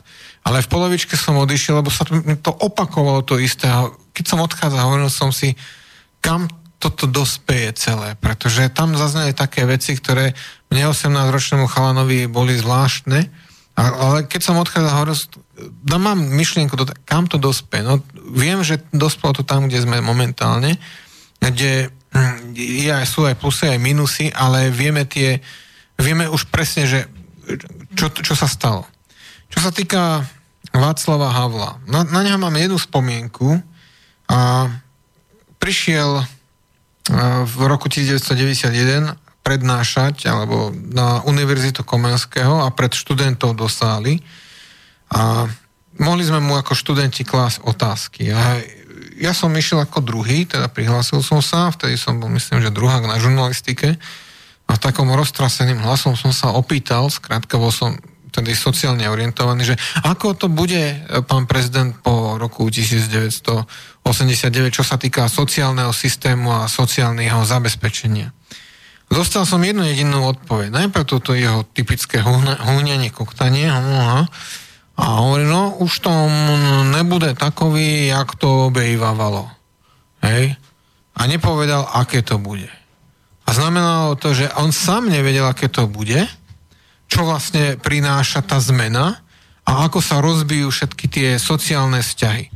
To znamená, že samotný Havel nemal predstavu, ako príde k zmenám, ale mal, mal samozrejme svoje vlastné zámery a, svoje, a, za, a reprezentoval záujmy iných istej skupiny ľudí, ktorá zase mala ďalšie záujmy.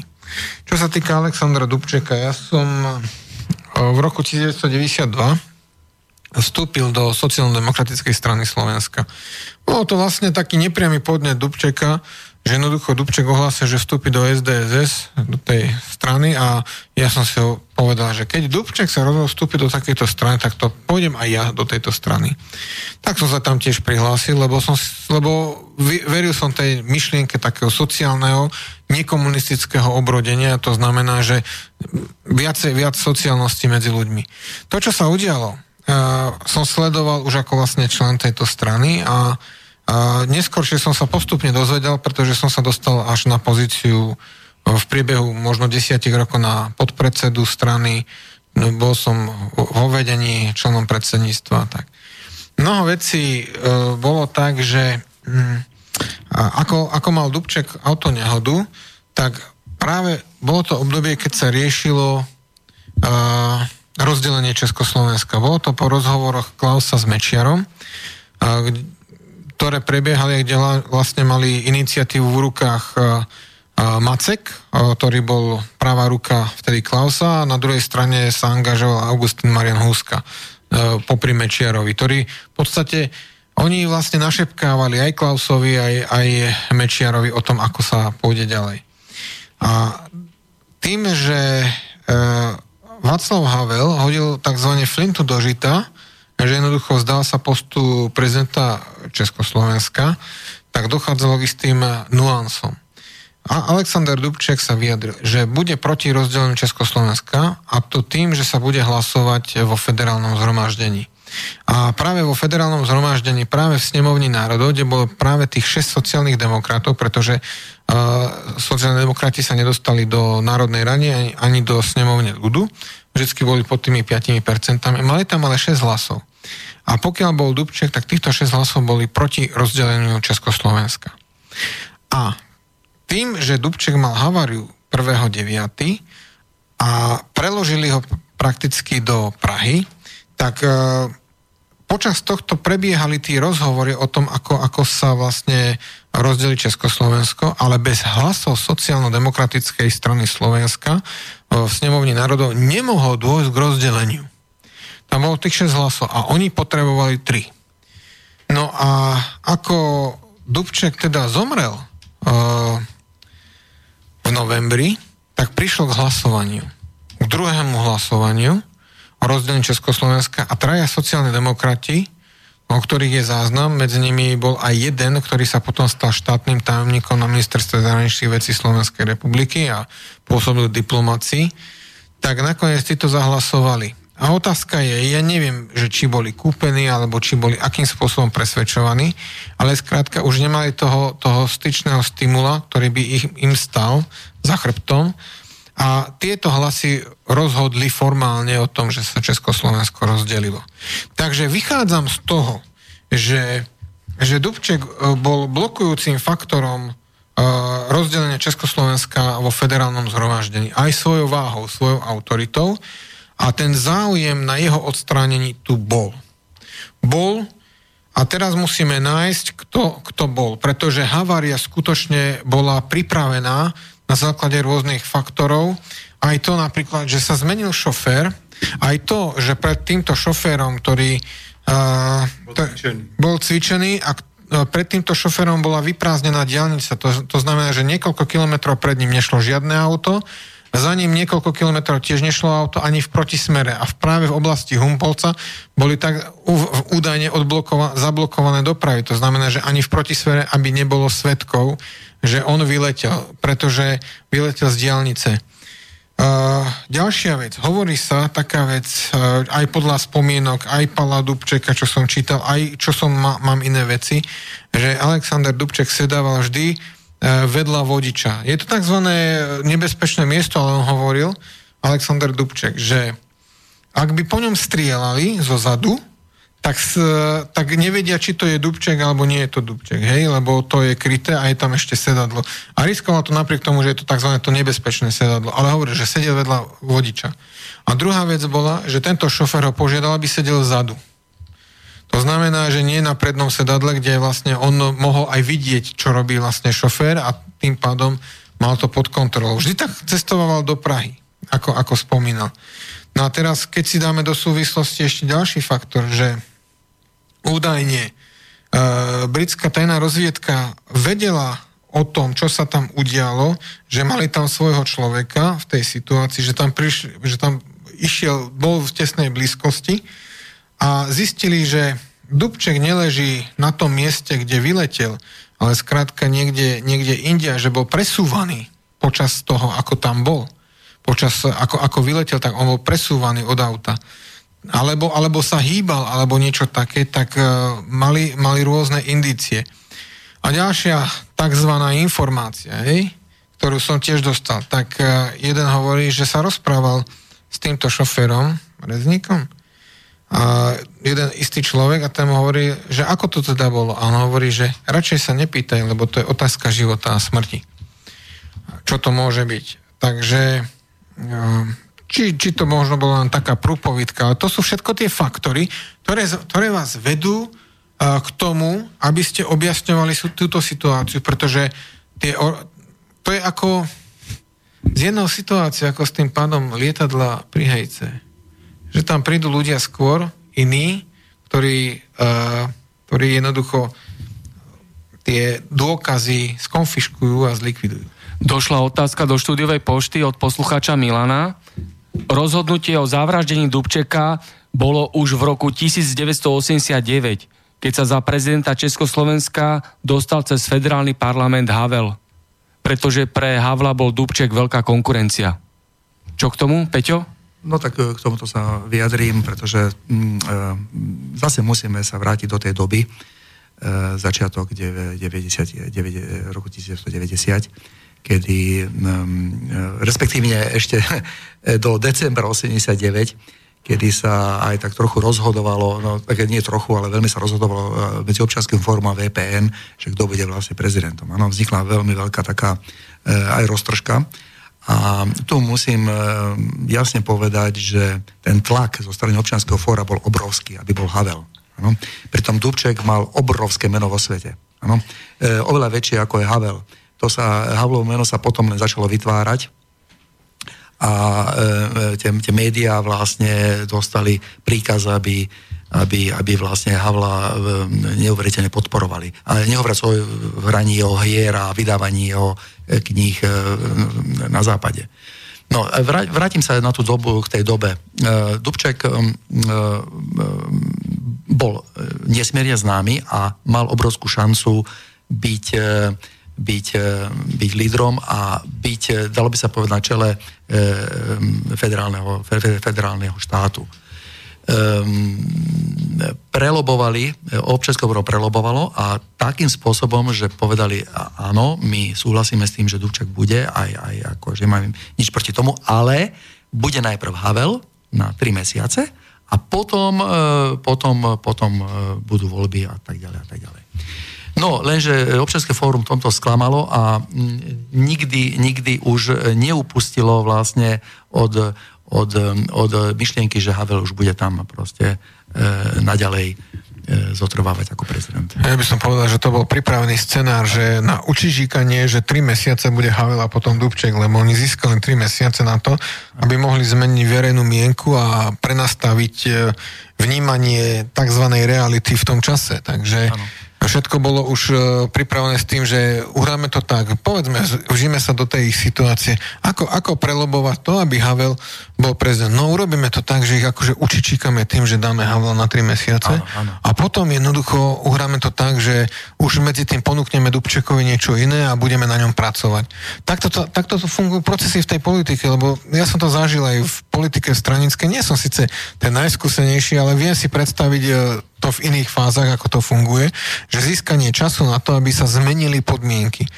A čo sa týka uh, samotného Havla, uh, on keď sa jednoducho stal prezidentom, predstavte si, že on je prezidentom, myslíte si, že on mal okolo seba istý tým ľudí a poradcov a kamarátov, ktorí mu potom hovorili, že si perfektný, dobrý, že musíš tam zostať a ktorí ho tiež ukecali, pretože aj oni získavali vplyv. Tak ako majú vplyv poradcovia Andreja Kisku v súčasnosti. Hej? Do redakčnej pošty prišla otázka od poslucháča Pavla. Prvý hoax vytvorila Charta 77, keď zverejnila cez agentúru Reuters a Rádio Slobodná Európa, že bol zavraždený študent Martin Schmidt, agent EŠTB Milan Ružička a v skutočnosti sa volá Ludvík Zivčák. Bol to práve Petr Úl a agenta, agentka EŠTB Drahomíra Drážová, ktorá bola vrátnička na vysokoškolskom internáte čo k tomu údajnému zavraždeniu, ktoré vyvolalo tie emócie, že mŕtvý študent a nakoniec sa ukázalo, že to bola vykonštruovaná falošná správa, bol to prvý hoax. Nech sa páči, áno? Ja by som k tomuto hoaxu povedal iba toľko, že e, v tých dňoch som bol v Prahe a podarilo sa mi ukoristiť e, nálepku e, z múru. Nejaká organizácia to rozvešávala kde bolo napísaný dátum umrtia a meno tohto zavraždeného a bol tam rukou dokreslený kríž, takže evidentne to bola nejaká kresťanská organizácia. E, e samozrejme, že e, v tomto vládne dosť e, chaos, ako to prebiehalo, lebo stalo sa tam veľa náhod, e, náhod, e, lebo ani tento Zivčak e, e, teda nemal záujem, aby sa to prezradilo, ale hovorím, tam prišli rôzne náhody. A v každom prípade e, Charta 77 to mala prsty e, e, takým spôsobom, že novinár, neviem teraz, jak sa volá, e, uverejnil e, túto správu napriek tomu, že sa dozvedel od, aj od jeho mamy, že on je živý a e, jednoducho túto správu ignoroval. Takže si pomohli týmto hoaxom. Samozrejme, e, že e, režim by sa e, v, v tejto podobe zrútil tak či tak e, len z toho dôvodu, e, že sa to rozpadalo uh, už aj uh, na okolí, my sme boli viac menej takou poslednou krajinou, čiže komunisti už nemali ani uh, silu uh, jednoducho toto, uh, túto verejnú mienku uh, udržať. Uh, takže tak či tak... Uh, v podstate na v novembri, alebo respektíve už teda na konci roku 89 sa čakalo na Československo. Hýbalo sa NDR, hýbalo sa Polsko, Maďarsko a čakalo sa teraz na Československo. Celý východný blok čakal, čo sa bude deť. A potrebovala sa urobiť iniciatíva. Čiže táto iniciatíva uh, úzkej skupiny ľudí mala vyprovokovať istú vlnu pohybu bez ohľadu na to, či oni predpokladali, čo sa urobilo, ale skrátka potrebovali to už povaliť. Potreb, pretože Československo, povedzme si ešte otvorene jednu vec.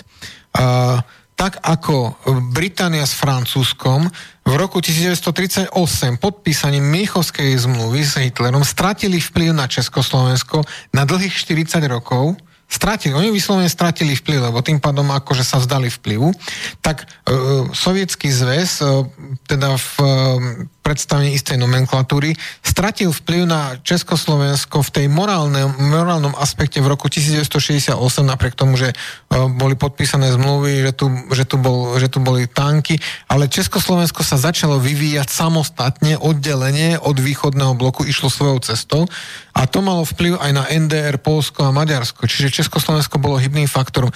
Ale ale tým, že bolo samostatné, a to si teraz musíme všetci uvedomiť, tým, že sme tu žili relatívne v pokoji, tým, že sme mali svoj vlastný priemysel, svoj vlastný vývoj, to, čo nám zabezpečil Husák a, ten, a svojim tzv.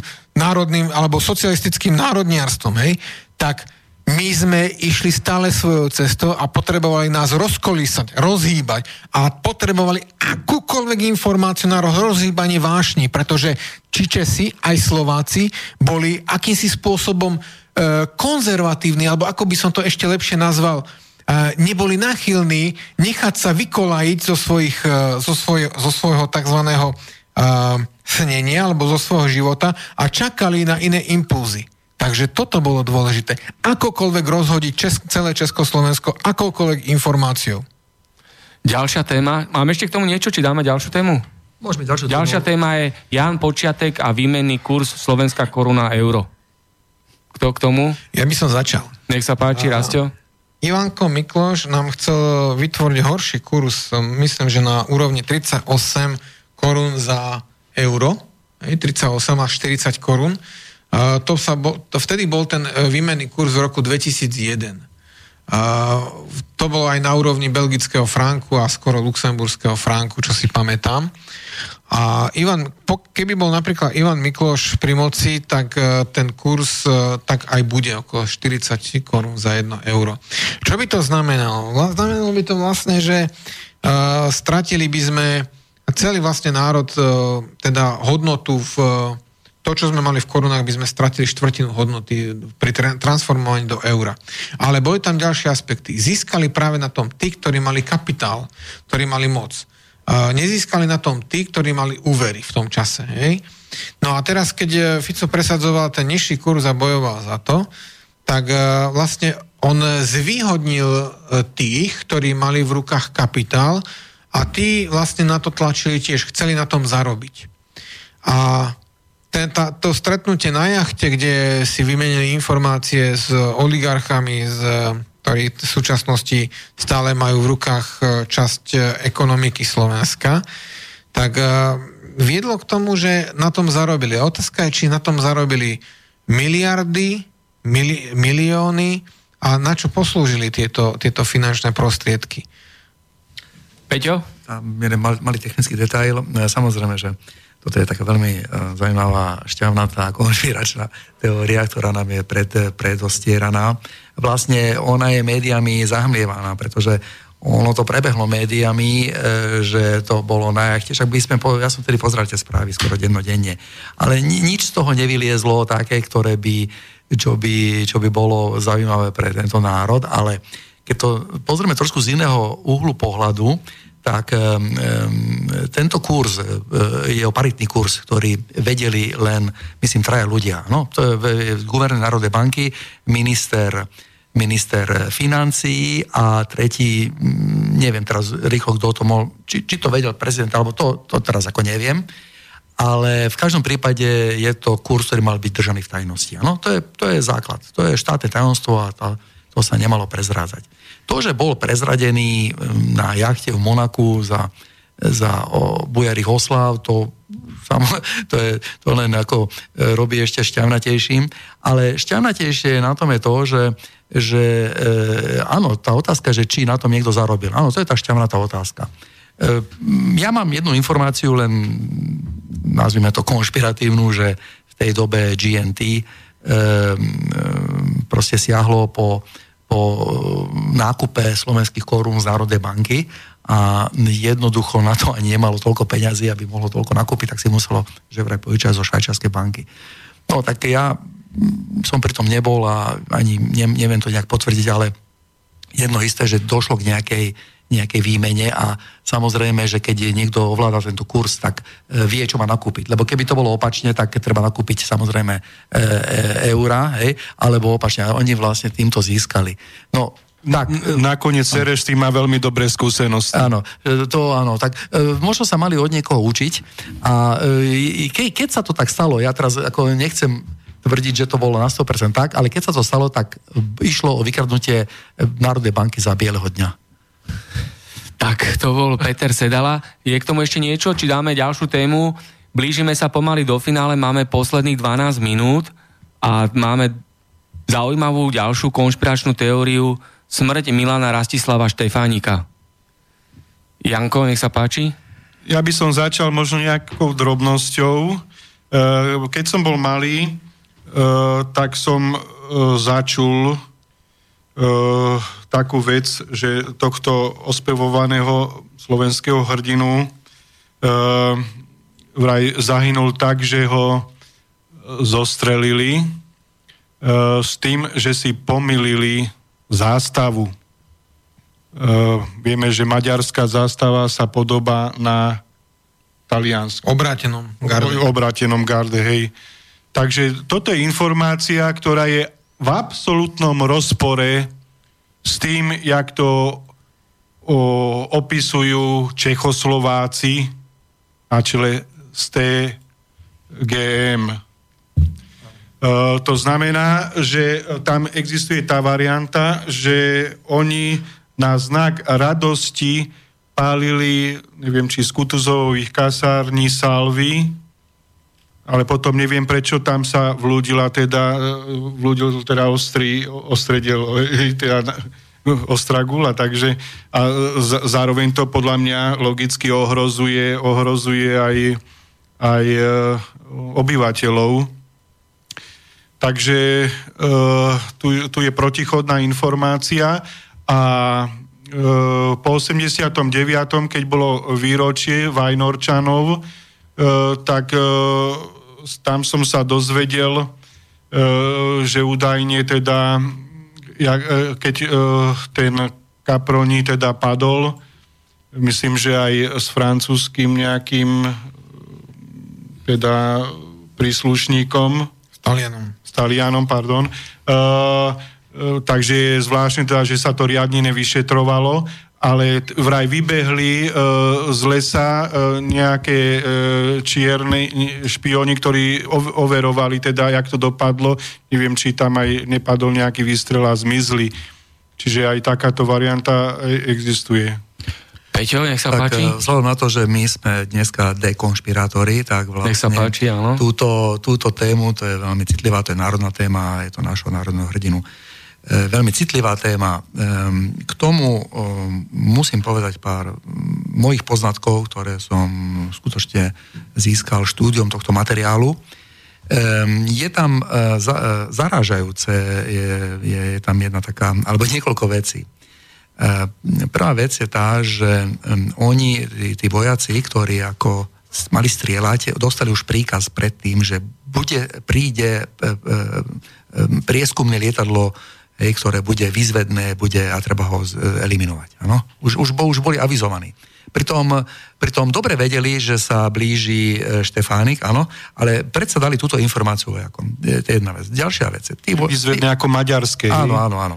E, tí vojaci, e, boli štyria, áno? štyria, ktorí mali to za úlohu, tak všetci potom boli nejakým spôsobom väznení a potom aj e, zabití. Ano? To znamená, že boli eliminovaní e, a e, aby si to tajomstvo nejakým spôsobom nemohli rozširovať. To je už to je ďalšia vec. Závažná vec e, ďalej je okolo, okolo um, jednej takej, um, dalo by sa povedať, veľmi vážnej veci a to je Beneš, ktorý, ktorý v tej dobe práve defraudoval obrovské množstvo peňazí, ktoré boli určené na východný front. E, to bolo proste zbierka, ktorá bola vyrobená, ktorá bola vo Francii na, na, na východný front. Obrovské, obrovské množstvo peňazí. Tieto, tieto peniaze boli odovzdané Štef, Štefánikom e, proti podpisu, e, Beneš ich prevzal. A e, ten, tento človek, ho môžeme aj takto vôbec... No to je proste neuveriteľné, čo on urobil s tými peniazmi. On si myslel, že, e, že, že, že môže s nimi trošku manipulovať a zobrať ich do, zobral ich do Monaka a tam s nimi hral. Buď si myslel, že ich zdupluje, alebo vyhrá a donese ešte viac domov, no ale lenže ich tam prehral. A e, francúzsky časopis, ktorý sa v tej dobe zaoberal týmito, týmito hrami, proste kasínami, tak napísal jeden článok, že Červený barón prehral najvyššiu sumu v dejinách Monaka. No, Červený barón. E, takže Beneš bol nazvaný Červeným barónom. No a teraz e, pred, od, pred odletom e, do Talianska Štefánik mu povedal, že, že tieto peniaze musí vrátiť a v prípade, že ich nevráti, bude postavený pred súd. Čiže vlastne Beneš mal už len jednu možnosť e, vymýšľať nejakým spôsobom e, nejakú metódu, ako ho proste odstrániť. A nič lepšieho asi nenapadlo v spolupráci asi s tajnými službami a práve, práve táto metóda. To je, je, chceš niečo povedať, Martin? No, že tam bol niekde ten motív. Áno, tam bol tam, bol tam motív, tak. samozrejme, lebo, lebo išlo, išlo, išlo o jeho kožu. Um, dokonca, že vraj sú um, svetkovia um, o tom, keď tele, telefonoval Masarykovi a povedal mu, že proste je, po ňom spadol a odpoveď Masaryka, to je dobre, to je veľmi dobre. Odpoveď Masaryka. E, e, prídeme, ešte, e, hneď naviažem na toho Štefánika, ale k, du, k Dubčekovi bohužiaľ sa ešte musím zmieniť e, jednou zmienkou, že hovorí sa o dôležitejšom motíve, ako bolo stať sa prezidentom, lebo vieme, že tajne ho, teda v súkromí ho Havel presviečal, aby sa kandidatúry vzdal. Mečiar si v jednom dokumente robil srandu, že sa rozplakal, pritom Uh, je tam rozdiel, lebo, lebo takisto Mečiar uh, bol hotový z toho, keď prišiel o, o stoličku a ešte arogantne, čo napáchal, aké zla, tak ešte sa si tam zaspíval pesničku rovnako ako Tečerova tiež uh, Rumazgala. Takže, no a E, e, dôležitejší motív a ten motív bol, že vraj mal nejaké ma- tajné materiály z Ruska. No. Že to je, dvo- to je e, motív, aby sme sa nerozvádzali o iných motívoch. Tam bola dôležitá tá aktovka, ktorá sa už nikdy nenašla. Áno, a takže tomu Štefánikovi chcem to povedať, lebo nejaká historická veta bola, bola Masarykom povedaná, a nebolo to, a predsa sa točí, keď sa dozvedel o smrti Štefánika, tak ho dehonestujúcu nejaký výrok povedal. Uh, no ale uh, poďme trošku uh, domýšľať veci. Tak uh, Štefánik uh, bol uh, rovný človek, žiadny krivák ako títo dvaja a uh, uh, miloval E, Slovensko, čiže chcel, bol Čechoslovakista, ale, e, ale chcel e, usporiadanie rovnocenných, dvoch rovnocenných národov a títo, títo ulisní, ulisní machinátori určite tušili, že by bol problémy, tento človek by robil, keby žil, lebo pri tých všelijakých E, e, proste diktátorských spôsoboch Čechov voči Slovákom e, by tento človek nezniesol a robil by vlastne problémy. Preto vlastne prevzal, prevzal toto žezlo Hlinka, ktorý, ktorý upozorňoval na mnohé nedostatky voči Slovákom. Peter? Ja len jednu technickú vec. Jednu takú osobnú skúsenosť s touto problematikou. Nedávno som um, prerábal jeden byt eh, v Bratislave a tá rodina, uh, keď som to dorobil ten byt, tak vlastne uh, mi prezradila také rodinné tajomstvo, že oni um, ne, nechceli to vysloviť vôbec.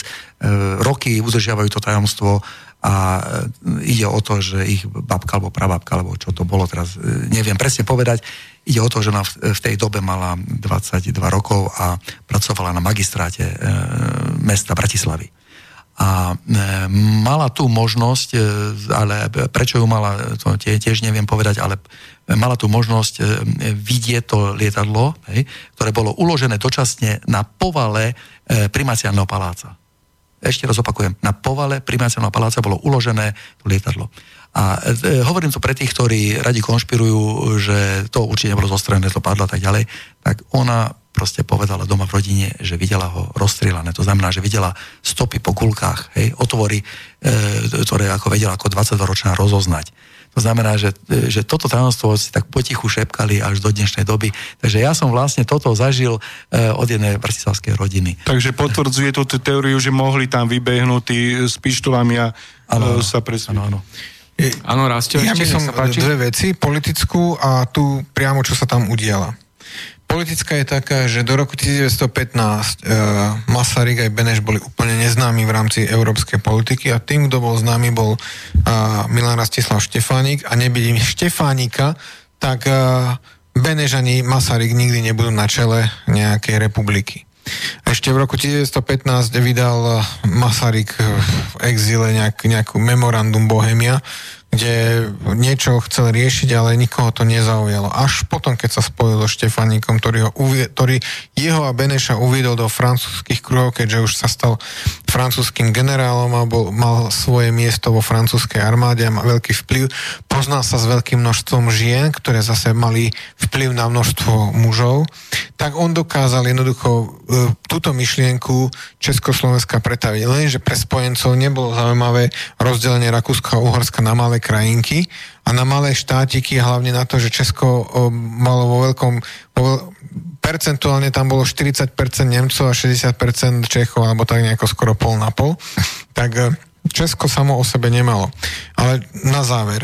To znamená, že ani Masaryk, ani Beneš nemali záujem na tom, aby sa následne uh, Štefánik po vojne zapojil reálne do politiky v Československu, lebo by ich ciele u, zmenil. A na záver chcem povedať takú debatku, takú malú informáciu.